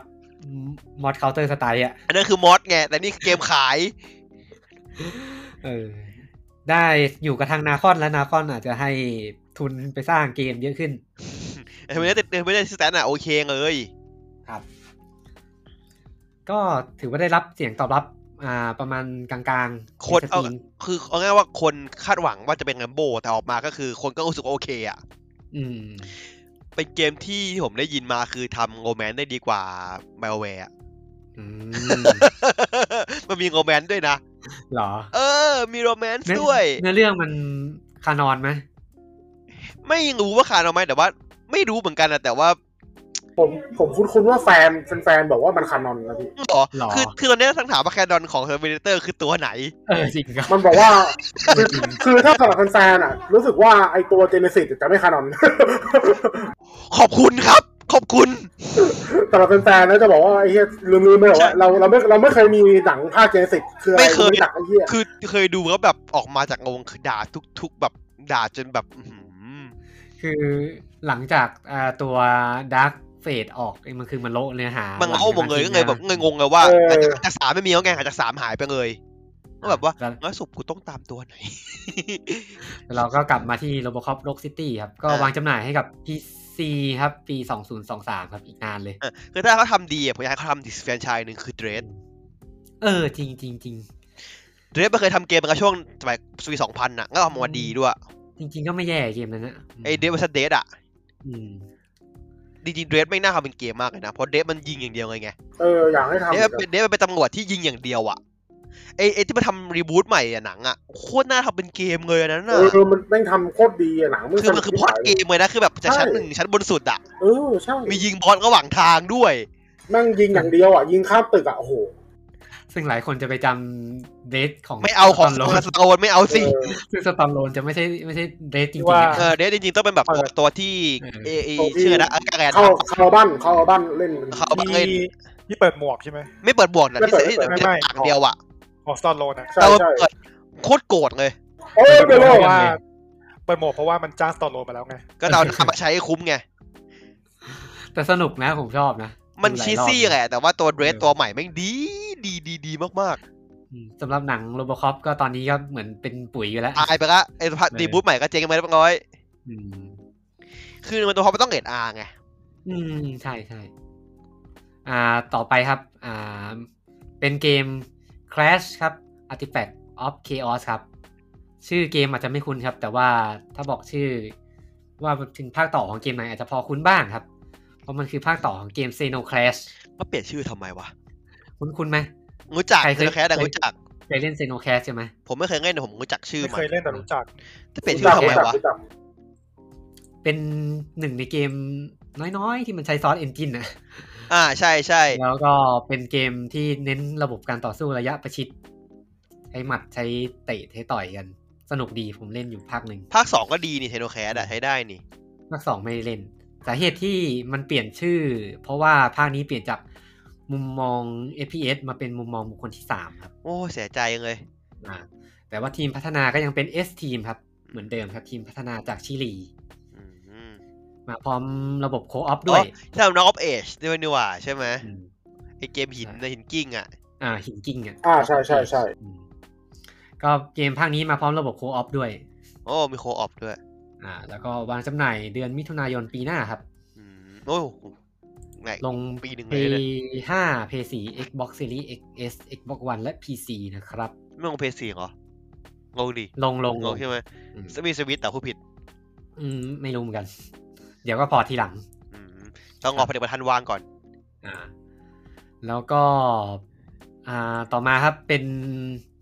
The Lord of the Ring ครับกอลัมครับ อืม เอาเกมเพย์มาโชว์นิดนึงครับ เป็นไงบ้างครับ โชว์ก็มีระบบปากัว มีระบบรอบเต็นท์ เดี๋ยวนะพาครัว ก็กอลัมไงกอลัมปากัว ไง เฮ้ยนึกภาพก็แบบแต่กำแพงอ่ะ แบบ เบลดิ้งบนกำแพงวอลรันอ่ะ ก็ตามสไตล์เกมไม่เนี่ยแหละ เกมซับรอบเลนส์น่ะ ครับ อือฮึ ซึ่งก็จะมีตัวละครจากอ่า The Lord of the Ring มาปรากฏตัวด้วย มีแกันดับมีอะไรนะ ที่เป็นพ่อของเลโกลัสอะทันดูอิวทันดูริว จำไม่ได้อ่ะ เออเออประมาณนั้น ครับ ซึ่งเกมตัวนี้ก็จะเบสออนจากหนังสือเป็นหลักนะครับ มีทีมงานก็บอกเอาโลเคชันหลายเลยโลเคชันมาโชว์ด้วย ที่เบสออนจากหนังสือครับ เป็นโลเคชันใหม่ที่ อ่าเขาบอกว่าอ่าคุณอาจจะไม่เคยเห็นมาก่อนเลย ประมาณนี้ ซึ่งอาจจะเป็นสิ่งที่ดีก็ได้เพราะว่าไม่มีใครอยากท ซึ่งผมสงสัยมากเลยเกมเนี้ย ตอนมันพิชโปรเจกต์อะ ำมันพิเออมันพิยังไงวะ มันพิชยังไงวะ คุณคิดดิคุณก็เป็นกองอ้ำเว้ยแล้วทีมงานก็บอกว่าฮะ มึงว่าไงนะกองอ้ำไงพี่ ฮะ ใคร ผม ยัง ไอ้ นึก เล่นเป็นกองอ้ำ นึกไม่ออก ใครมันอยากเล่นเป็นก่อนแล้ว บ้าไอ้ไอ้นี่ไงไอ้ไอ้เกมสติกอะสติกที่เราเล่นเป็นกอบลินอะ อ่า อันนั้นก็รีมยังมีความเท่ไงแต่ ไม่ ว่า แต่กองอ้ำในในกองอ้ำในเอาแต่เกมกองอ้ำมันคือตัวละครที่แบบ ไอ้เหี้ยตัวเทาๆอะเปลือยทับบน คือแบบกูต้องได้เป็นมึงจริงๆเหรอ แล้วแบบตัวแง่ไงไอ้เหี้ยอะไรวะผมนึกไม่ออกอ่ะ มันก็อารมณ์ประมาณไอ้นี่ปะอะไรนะ ไอแอนเซสเตอร์ใครจะอยากเล่นเป็นลิ ง ผมขอปุ่มปุ่มหนึ่งนะว่าปุ่มเฉพาะไงปุ่มอ่ะปุ่มแบบว่าปุ่มคำพูดแบบว่า my precious อะกดสแปม my precious ได้ปะ เอ่อไม่รู้เหมือนกันว่าเกมมันจะออกมาดีไหมนะครับ ก็ผลงานของทีมอ่าเดลลิกครับเดลลิกก็ทำเกมฟอร์มเล็กๆ มาหลายเกม อืม มีเอาที่ดังๆหน่อยก็มันไม่ดังสักเกม เลยวะ โอ้ยคำพูดนี้มันเจ็บปวดว่ะ อ่า State of Mind ดังไหม state of mind ฮะ ยังไงนะ ถ้าฮะถ้าฮะนี่ไม่ดังแล้ว เกมไงนะ อ๋อสเตตรับไม้เกม เอ้ยเพิ่งออกไปเมื่อไม่กี่ปีก่อนเนี่ย เออ อ๋อไอที่มันโลโก้ส้มๆอ่ะนะ อืม เออผมเคยยังไงผมเคยยังเล่นอยู่ที่มันเป็นแนวไอ้คล้ายๆแบบเกมโนสตองกี้เบสอะ ถ้าดังๆหน่อยก็ซีรีส์เด p โ n เนีย เดพเนียผมรู้จัก เออที่เป็น Point and Click อะ เออเออ อืม แต่แต่สลับมาเนี่ยว่าจะเล่นอยู่เหมือนกันแต่ว่าไม่ไม่ไม่เคยได้ซื้อสักทีหนึ่ง เกม The Lord of the Ring g o l u m นี่เหมือนจะเป็นเกมที่ทุนสร้างเยอะที่สุดของทีมงานนี้แล้ว แหมชื่อออบจังลิงเนาะ อืมครับ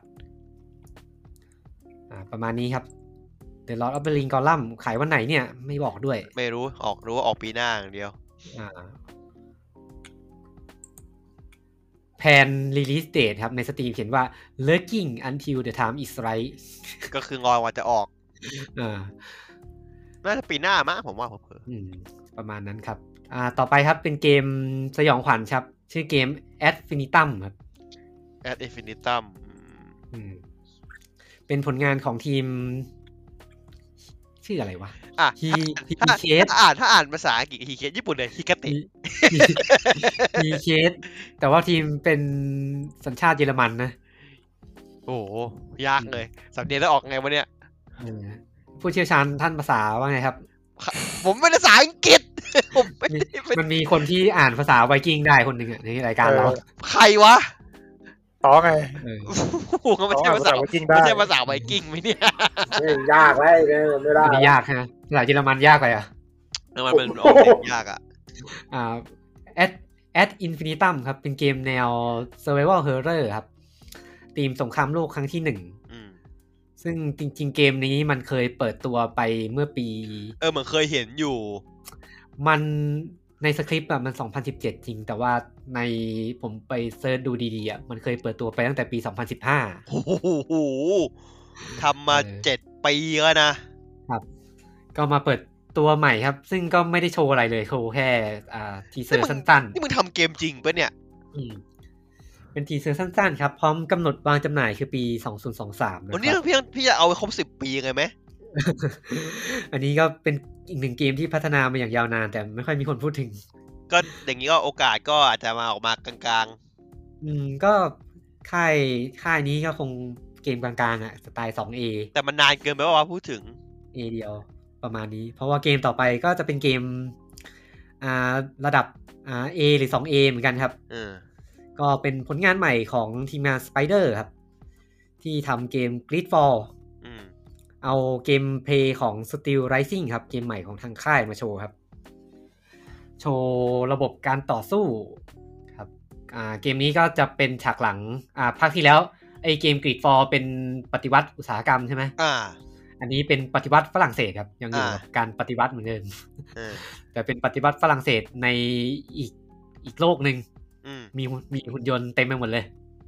อืมไซไฟนะครับ แล้วก็ตัวเกม ออกแนว อ่า สตรีมพังก์บาริดู อืมจะมีการเปลี่ยนระบบจากกรีดฟอลมาเป็นระบบที่มีความเป็นโซลไลท์มากขึ้น เนี่ย ผมงงตรงนี้เว้ย ผมไม่เข้าใจตรงนี้เลยทำไม ไม่รู้เหมือนกัน ทำไม อาจ ส จะ ไปเดอร์ถึงมาหันมาทำเกมแนวนี้ อืม มันอาจจะเพื่อให้เข้ากับอืมเกมที่ออกวางจำหน่าย คือต้องบอกว่าสไปเดอร์มันมีความจะเป็นเกมทริปเปิลเอวานาบีมาประมาณตั้งแต่เกมแรก ๆ ของมันแล้ว มาวอล็อกอ่ะ เออ แล้วมันก็มาไม่ถึงสักที มันพยายามจะทำตัวเป็นแบบแมทสติกเลยพวก คืออย่างสไปเดอร์เนี่ยไอ้ยอย่างที่ผมพูดเนี่ยคือผมเรียกว่าแบลแวร์ไลท์ อืม คือแบลแวร์แบบระดับระดับล่างอ่ะ คือไม่เป็นแบลแวร์สำหรับคนคนคนจนอ่ะ เออ คือแต่ว่าสไปเดอร์มันมีเกมเขามีมีฮาร์ดไงคือมันถึงระบบมันจะแจ้งจะก็ตามเขียนบทไม่ค่อยดี แต่ว่ารู้สึกได้ถึงว่าเขาอยากทำเกมแนวนี้จริง ๆ อ่ะเขารู้สึกว่าแพชชั่นนั้นมันหายไปก็เหรอถึงต้องเปลี่ยนแนวเกม มันอาจจะไม่ได้เปลี่ยนขนาดนั้นนะมันอาจจะ แต่มัน ทำให้ มันโซงไงจ๋าเลยนะ มันอาจจะเอาระบบการโจมตีแบบโซไลท์มา ซึ่งต้องบอกว่าไอตัวระบบต่อสู้ของเกมสไปเดอร์แม่งห่วยทุกเกม นั่นเลยผมไม่พูดว่าสไปเดอร์คือ คือมึงต้องหาเหมือนผมคุยกับลุงไผ่แต่ว่าสไปเดอร์มึงต้องหาเกมดีไซเนอร์สักคนที่มันดีๆ มาก่อน อืม ถ้าทีมงานตอนเนี้ย ผมค่อนข้างเป็นห่วง ซึ่งมันอาจจะโซไลท์อาจจะทำให้มันมีความโซลิดขึ้นก็ได้นะ ไม่แน่ อืม แต่ผมเสียดายไง เพราะว่าตอนนี้เกม RPG มันเริ่มไม่มีแล้วไงน ถาม หย ว่า ไปเยอะ ตัว แล้อะ กรีดฟอลอะมัน RPG ขนาดนั้นไหมมันก็ไม่ แต่กรีดฟอร์มมันก็จะมีความ RPG บ้างไง เออแต่ตัวหลักๆ คือมันก็เป็นแอคชั่น ก็แอคชั่น ที่ ต้องบอกว่าระบบอ่ะ มันลอกไอ้นี่มาลอกเดอะวิเชอร์ เออไม่ใช่ มา สอง ตั้งตั้งแต่ตั้งแต่เกมแรก ๆ ของมันแล้วอ่ะ อืม อืม ก็มันก็เบลแวร์มา ผมก็บอกมัน อืมก็เบลแวร์มา ซึ่งมันก็โอเคไง เพราะเบลแวร์ก็ไม่ใช่ว่าจะดีมาก ในตอนนี้ เงินเสียดายไงฮะที่ผมเป็นแฟน RPG เสียดายที่แบบว่า ถ้า มันไม่ มั มัน น เสียเกม RPG ไปเกมหนึ่งแล้วอะ ไม่หรอกมันก็เป็นเกม RPG แหละ แต่ว่าแค่ระบบต่อสู้อ่ะอาจจะเป็นโซลไลท์ นั่นไงที่ อ่า เป็นห่วง เป็นห่วงความเป็นสไปเดอร์เนี่ยไง อืม ความแจ้งมันจะมาขนาดไหนอะเพราะอย่าง อืม อย่างอย่างเจ้าที่ทำอ่าไงนะด่าไอ้นะชื่อไงนะเด็กเตอร์ทีนวะที่ทำเซอร์เดอะเซิร์ชอะ อืม ก็เราจะฟ้องเล่นก็ชิบหายไวายวอดมาก่อนเกมหนึ่งใช่ไหมล่ะ อืม กว่าจะได้เดอะเซิร์ชออกมาอะไรเงี้ยก็แบบ แอบกลัวจะเป็นแบบเป็นเหมือนเขาอะเพราะว่าตัวเองก็ไม่ได้แน่นเรื่องเกมเพย์สไปเดอร์อะ อืมอ่า ซึ่ง น่าเป็นห่วง เอ่อที่จริงๆแล้วน่าเป็นห่วงเพราะว่าปัจจุบันเกมโซลไลท์มันเยอะ ล้นตลาดมากๆอะ อืมมันล้นตลาด งั้นมันเลิกเห่อะไปแล้วด้วยนะเกมแนวเนี้ย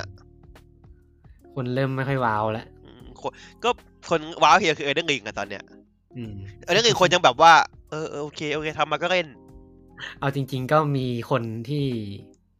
ที่เป็นแฟนที่เริ่มบ่นๆแล้วว่า มันก็เอาของเดิมมาขาย เกม ลาย เดิ ร ม อบแล้ว ใช่ไหม ะ เออ ก็แปลกสุดก็สกิโร่หนึ่งอะที่มันดีสุดที่มันแบบเดือกแนวสุดก็สกิโร่ปะ อืม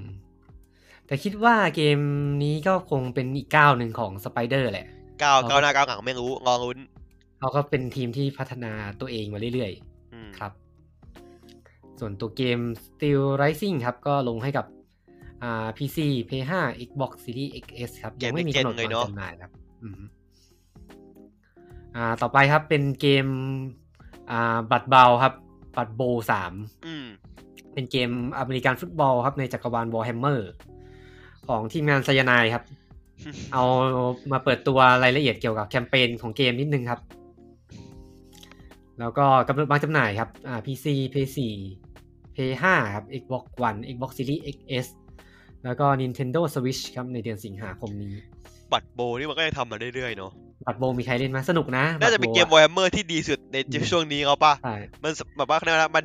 มาตรฐานสูงแล้วอะคุณภาพสูงแล้วอะ เป็นเกมมันบอกว่าเป็นอเมริกันฟุตบอลจริงๆอะแต่เนื้อแท้มันคือเกมเทิร์นเบส อ่าใช่ อืมเล่นสนุกดีเคยเล่นอยู่ภาคภาคแรกแล้วภาคหลังหลังไม่ได้เล่นแล้ว อืม ต่อไปครับเป็นเกมรบบุกครับที่เราเคยพูดไปเมื่อเทปก่อนๆครับ อืม อ่า ก็ประกาศฟรีอัปเดตครับ อัปเดตใหม่ชื่อเจมไมมาพร้อมแผนที่ใหม่ศัตรูใหม่ครับ แล้วก็ไอเทมเยอะแยะเลย แต่ยังไม่มีกำหนด ออก ว่าจะอัปเดตเมื่อไหร่ครับ เร็วๆนี้เขาบอก อืม อ่า พูดกับว่ามีนะ ครับแล้วก็ต่อมาครับเป็นเกมโรกหลอดครับ เป็นผลงานของไซโอนายร่วมกับทีมงานเลเคียสตูดิโอครับ เป็นเกมแนวโรกไลท์ที่เป็นคล้ายๆ คล้ายๆเนี่ยประมาณหนึงอะไรนะไอที่เป็นเทิร์นเบดอะดังๆอะอะไรว่า คืออะไรนะพี่ อะไรนะ คืออะไรนะ ยังไงนะ โรกโรกไลท์เป็นเกมโรกไลท์ อ๋ออ๋ออ๋อ เทิร์นเบด ดังเน็ตดันเจียนเหรอ เออดาร์เกต อ๋อ ดั ดั น กเก เจี ต ยน เซียนเหรอ เออดังดังเน็ตดัน คล เจียน้ ายๆดาร์เกตดันเจียนครับ แล้วก็จุดเด่นของของเกมลกลกหลอดคือตัวละครเอกมันจะเป็นพวกอ่าไวร้ายต่างๆนะครับ พวกแฟรงเกนสไตน์บลัตตี้แมรี่แดคูล่าประมาณนี้ครับ เกมลงให้กับ PC วันที่ 30 กันยายนนี้ครับ แล้วก็จะลงให้กับคอนโซลในภายหลัง ต่อไปครับเป็นเกมเซสชั่นครับ เกมสเก็ตบอร์ด มาประกาศอัปเดตครับ เพิ่มสถานที่ใหม่ 2 ที่ครับ คือเมืองฟิลาเดลเฟียกับนิวยอร์กเข้าไปในเกม อืม เซสชั่นก็เป็นเกมที่อยู่ในสถานะ Early Access มาอย่างยาวนานนะครับ ตั้งแต่ปี 2019 ตอนนี้ก็ยังยัง Early Access อยู่เหมือนเดิมนะครับ แล้วก็อัปเดตใหม่ตัวนี้ก็ ยังไม่บอกมั้งว่ามาเมื่อไหร่อืมเร็วๆนี้ แล้วก็อันนี้น่าจะเป็นอ่าลูกชิ้นของงานครับ คือเปิดตัวครั้งที่สองครับ ของเกม Test Drive Unlimited Solar เอ้ Cloud ครับ ยผมงอเกมนี้อยู่ เอ้ย เกมแข่งรถ Open World ฮ่อง ที่ กง ห่างหาย ฮ่องกงกับสคันทรีเบบี้ ห่างหายไปนานครับ มาเปิดตัวครั้งนี้ก็เปิดตัวเซตติ้งของเกมครับ ที่จะเป็นเกาะฮ่องกงนะครับ เอาแค่ตัวอย่าง CG trailer มาโชว์ เกมจะเป็นวุ้นอยู่ พร้อมกำหนดวางจำหน่ายปีอ่าปีหน้าครับ เดือนกันยายน อืม ครับอ่าเกมภาคนี้ได้ทางไคโ o ตอนกับทาง KT Racing มาเป็นผู้พัฒนานะครับ ครับ เปลี่ยนทีมไปแล้ว แต่ว่าทีมเหมือนจะได้ทางหัวเรือใหญ่ของเทสไ i ์คนเดิมมาทำด้วยเทสไ i ์นี่มีใครเคยเล่นไหม ผมเคยภาคเอเอเออไม่เต็ด ผมเล่นมาเลยมันจะสอง เก่าๆอ่ะ อืม ก็ถือว่าเป็นเกมอ่าขับรถ Open World เกมแรก ๆ ใช่ก็คือ The Crew ก่อน The Crew อ่ะ อืม ซึ่งก็ เอ้ยต้องเรียกฟอร์ซ่าไงซ่อนก่อนฟอร์ซ่าไงซ่อนด้วย อืมใช่เพราะมีระบบอ่าบ้านมี อืม โซเชียล ขับรถกับเพื่อนได้เลยอะไรอย่างงี้เกมเป็นเซิร์ฟใหญ่ อืม แต่ถามว่าเกมเวอร์ชั่นเดิมอะมันก็เป็นเกมขับรถที่ ขับรถ มันก็ไม่ได้ดีในฐานะเกมขับรถอะ อืมก็ก็กลางๆอ่ะ กลางๆกลางๆ แล้วก็ลิขสิทธิ์ค่อนข้างน้อย ถ้าเกมภาคเก่าๆนะลดน้อย อืม แต่ไม่รู้เกมภาคใหม่นี้จะ ทำมาดีกว่าเดิมไหม แต่ดูจาก CG t r a i l e r เหมือนจะพยายามเป็นฟอร์ซ่าเหมือนกันนะ ก็นั่นไงเขาเกมมันคือฟอร์ซ่ามาแต่แรกอยู่แล้วอะ อืมเพราะว่ามันมีแบบพื้นที่ที่เป็นเหมือน อ่าแลนลี่ด้วยพื้นที่ใน ในเมื เมื อ อง ง เออ อะไรอย่างนี้ด้วยครับ อ่าลืมบอกไปว่าตัวเทสไดเนี่ยเมื่อก่อนมันมีระบบใบอ่าสอบขับใบขับขี่ด้วยนะ ใช่ใช่ครับขี่ใช่ ไม่รู้ว่าเวอร์ชั่นใหม่จะมีหรือเปล่า โอ้ย นะค ถ้า รับ มีก็ นะ ทีม KT Racing กับอ่าไคโลตอนก็เป็นทีมที่ทำเกม WRC อืมวอรังกี้แชมเปี้ยนชิพ ครับ อ่ะ ซึ่งเป็นเกมของทางค่ายนาคอนเหมือนกันครับ ต่อมาครับก็เป็นเกมกีฬาครับ อืม รักบี้22 ครับ เป็นเกมรายปีครับ ไม่ใช่ ก็ ภาคยี่ไม่ใช่ภาคยี่สิบสองนะสองพันยี่สิบสอง ใช่ ผลงานของ Echo Software ครับ มาประกาศวันวางจำหน่ายในเดือนมกราคมปีหน้าครับ คือผมมองตรงว่าผมไม่เคยได้ยินชื่อเกมนี้จนกระทั่งวันเนี้ย อืม ก็ไม่เคยได้ยินเหมือนกัน อ่า ต่อมาครับก็เป็น อันนี้เรียกว่าเปิดตัวยกชุดครับ เป็นชุดที่เรียกว่า Light Simulator ครับ เอ้ยเนี่ยผมอยากเล่นเว้ย นาคอนต้องต้องบอกว่านาคอนมีเกม Light Simulator อยู่ในเครือทั้งหมด อ่าหกเกมเลยที่มาเปิดตัว มีเกม Shape Light Arrest Strong Simulator ครับ เกมแรกครับ อืม ก็จำลองการเป็นเชฟ อืม แล้วก็มีโฮเทลไลท์รีสอร์ทซิมูเลเตอร์ครับ อันนี้จำลองอะไร จำลองการเป็นโพลีกอนเหรอ ไม่ไม่อาจจะอาจจะเป็นคนแบบเจ้าของโรงแรมอย่างนี้เปล่า อ๋อ แล้วก็มีเกม อ่า เป็นไลฟ์อืม เทรนเทรนไลท์อ่ะเร็วเวซิมูเลเตอร์ครับ ผมอยากเล่นอั จำล น อง นี้เว้ยรถไฟ ขับ เนี่ย รถไฟครับ อยากปูนปูน ทำไมไม่ไปเล่นเกมขับรถไฟที่มี อะ ไม่เอาพวกอันนั้นดีนะมันเอาแบบนั้นอันนี้คือเขาก็เป็นคนขับรถไฟไง ครับ ไม่เอาแบบว่าตั้งรถไฟรางก็ปล่อยให้มันนั่งเองไม่เอานี่ได้มันเป็นคนขับเหมือนไอ้เกมตู้ญี่ปุ่นไง เหมือนไอ้เนี่ยอะไร เดชาเดโกอะ เดชาเดโกเออ แล้วก็เปิดตัวใหม่สองเกมคือเกม Surgeon Light อ่ะ Hospital Simulator ครับ อุ้ยเงินนี้ดีกว่าไอเสื้อสมูเตอร์ เออ เฮียกว่า แล้วก็ Architect Light อ่ะ Building Simulator ครับ อันนี้คือเป็นช่างไม้เหรอส อัน ร้าง นี้ บ้าน ช่างวิศวกร ขึ้นเหรอ ช่าง ไปเล่น ช่างมาอะไรหรอก เล่นฮอฟิปเปอร์ แล้ว ได้ ว่า ปะวะ สถาปัตย์สถาปัตย์ เออเป็นสถาปนิกออกแบบบ้าน ไปเล่นฮอฟิปเปอร์ เอาฟิปเปอร์เนี่ยมัน มัน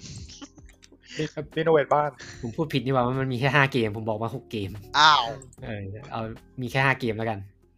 เหมื่อนผมอะไปคุณคุณคุยคุยดูเหมือนจะมีทีมเกมหนึ่งที่เป็น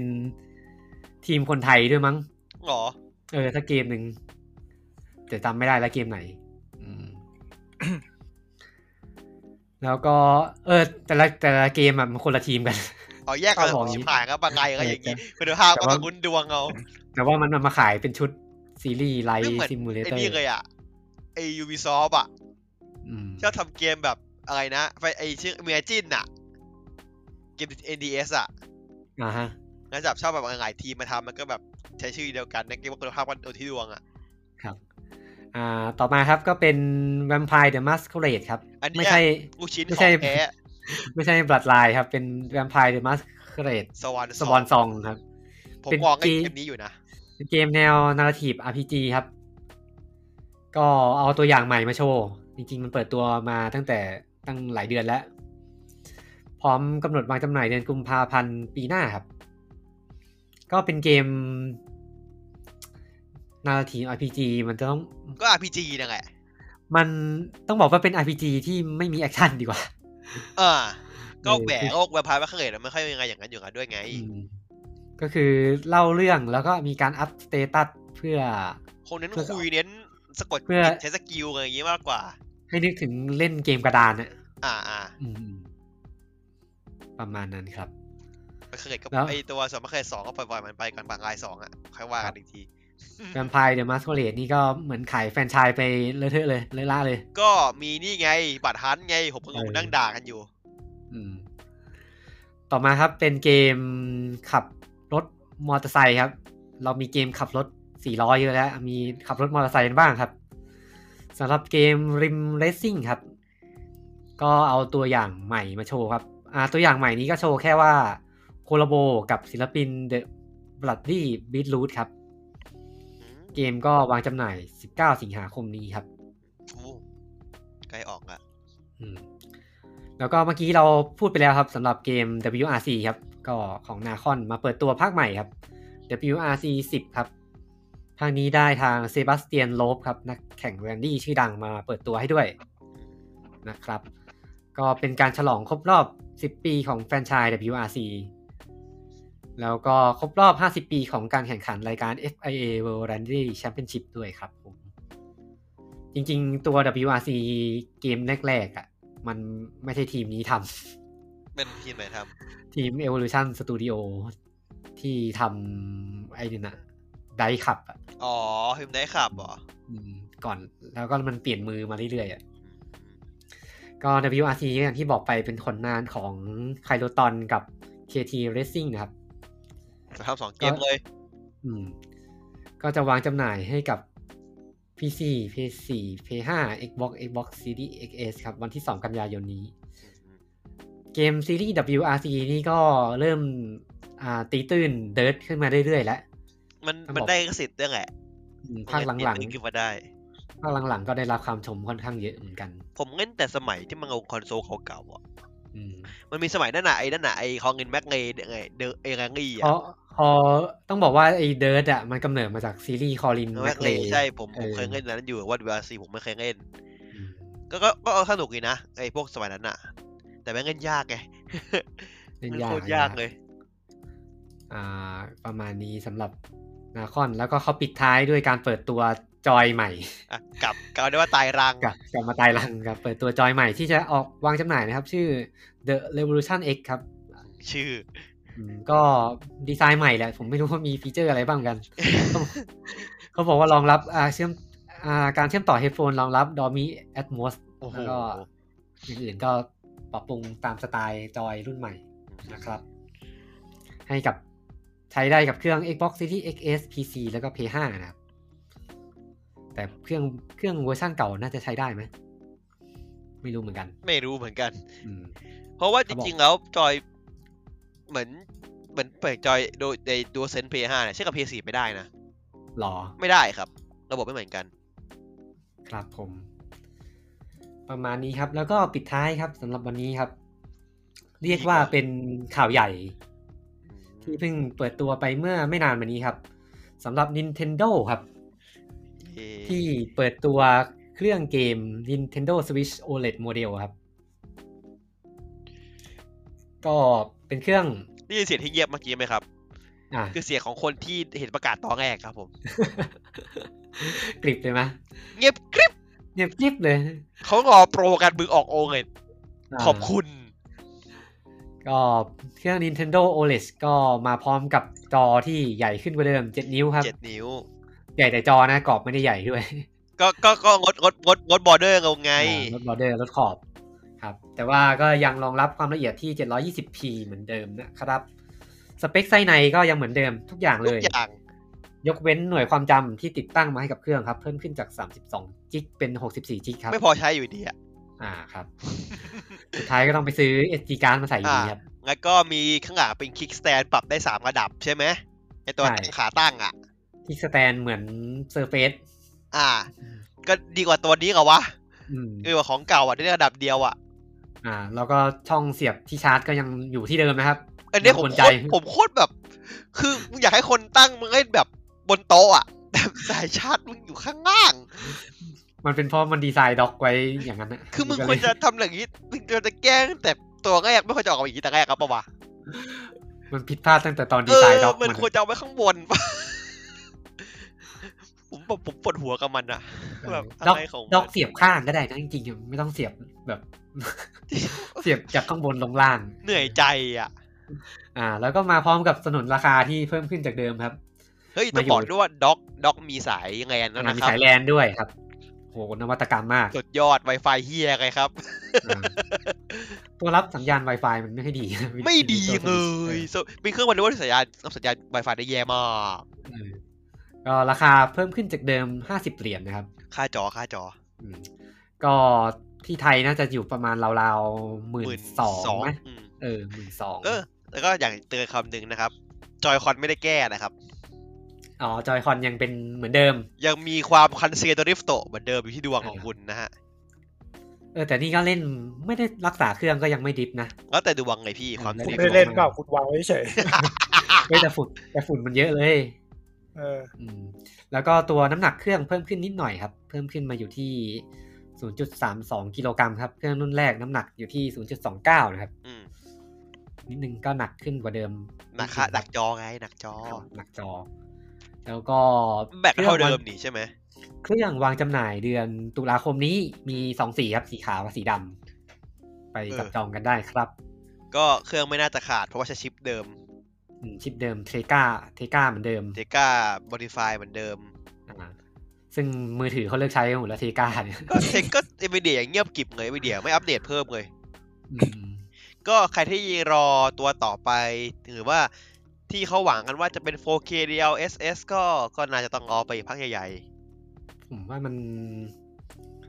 ยากอะ ๆ คือมันอยู่ที่อย่างถ้าคุณบอกว่าจะทำ DLSS เนี่ย ไอเทคโนโลยีของ RTX เนี่ย ที่จะเอา AI Core มาขยายภาพเนี่ย คุณต้องถาม NVIDIA กันว่ามันจะเอาเทก้ามาใส่หรือเปล่า จริงๆ อาจจะต้องดูไอเนี่ยไอตัว CPU ตัวใหม่ของ Exynos อะ อ๋อ AMD เออที่มันไปโคกับ AMD อะอาจจะ แต่ว่า ลุ้ นี่มันเป็นของ ด NVIDIA ไงพี่ มันคงอาชิปกันไงให้อย่างนั้นน่ะ งไม่แน่ไงปีไอตัวโมเดลใหม่อาจจะเป็นของเปลี่ยนเจ้า เจ้าเป็น อ เจ้า อ โอ้โหเปลี่ยนเจ้านี่ developer หัวแตกเลยนะ เออ developer แบบกูต้องโค้ดใหม่อีกแล้วใช่ไหมเนี่ย แต่คือ เครื่องไงเถอะให้อย่างนั้นอ่ะ แต่คือถ้าดูถ้ามันยังยึดแบบยังใช้ชิปเทกานะดูมันไม่น่าไปได้มากกว่านี้ ก็ได้แค่เนี้ยเพราะว่า NVIDIA ไม่มาออกตัวใหม่อย่างเงยเทก้าคือ ม ก็มันเป็นเท NVIDIA ชิลไปแล้วอะ อืม ไอตัวที่เป็นเครื่องเกม Android ของมันมันก็เทไปแล้วเหลือแต่เจ้าเดียวที่ใช้อยู่ก็คือสวิตเนี่ยแหละ อ่าสำหรับใครที่ยังละละล้าละลังว่าจะซื้อเครื่องเก่าเครื่องใหม่ดี ซื้อเครื่องใหม่เถอะครับ ผมแนะนำว่าซื้อตัวนี้ดีกว่า จอดีกว่า เพราะว่าตัวสวิตช์ตัวเก่าอะปัญหาจอมันค่อนข้าง อ่ะ เยอะ ผมขอโม้หน่อยว่าโอเงดทำไมถึงอยากให้ซื้อโอเงดนะ คือโอเงดเนี่ย ข้อดีของโอเงดคือจอมันจากที่เราใช้ LCD จอทั่วไปอะมันจะใช้เป็นหลอดไฟส่องแสงใช่ปะแบบอาจจะหลอดไฟข้างจอหรือหลังจอก็ตามแบ็คไลท์อะไรอย่างเงี้ย แต่โอเงดอะทุกพิกเซลอะคือแสงในตัวเอง ฉะนั้นถ้ามันสีดำมันจะปรับมันจะดับพิกเซลนั้นไปเลยดำสนิทนะดำคือดำสนิท แล้วก็ถ้าเกมที่น้องเล่นน่ะ ใช้สีสันน้อยประหยัดไฟ ม คือประหยัดไฟกว่า LED ธรรมดา LCD ธรรมดาอยู่แล้ว ซึ่งมันโอเกิดมันคือ LED ด้วยไงเทคโนโลยี LED ซึ่งมันประหยัดไฟกว่า LCD อยู่แล้ว ใช่ แล้วก็ แต่ว่า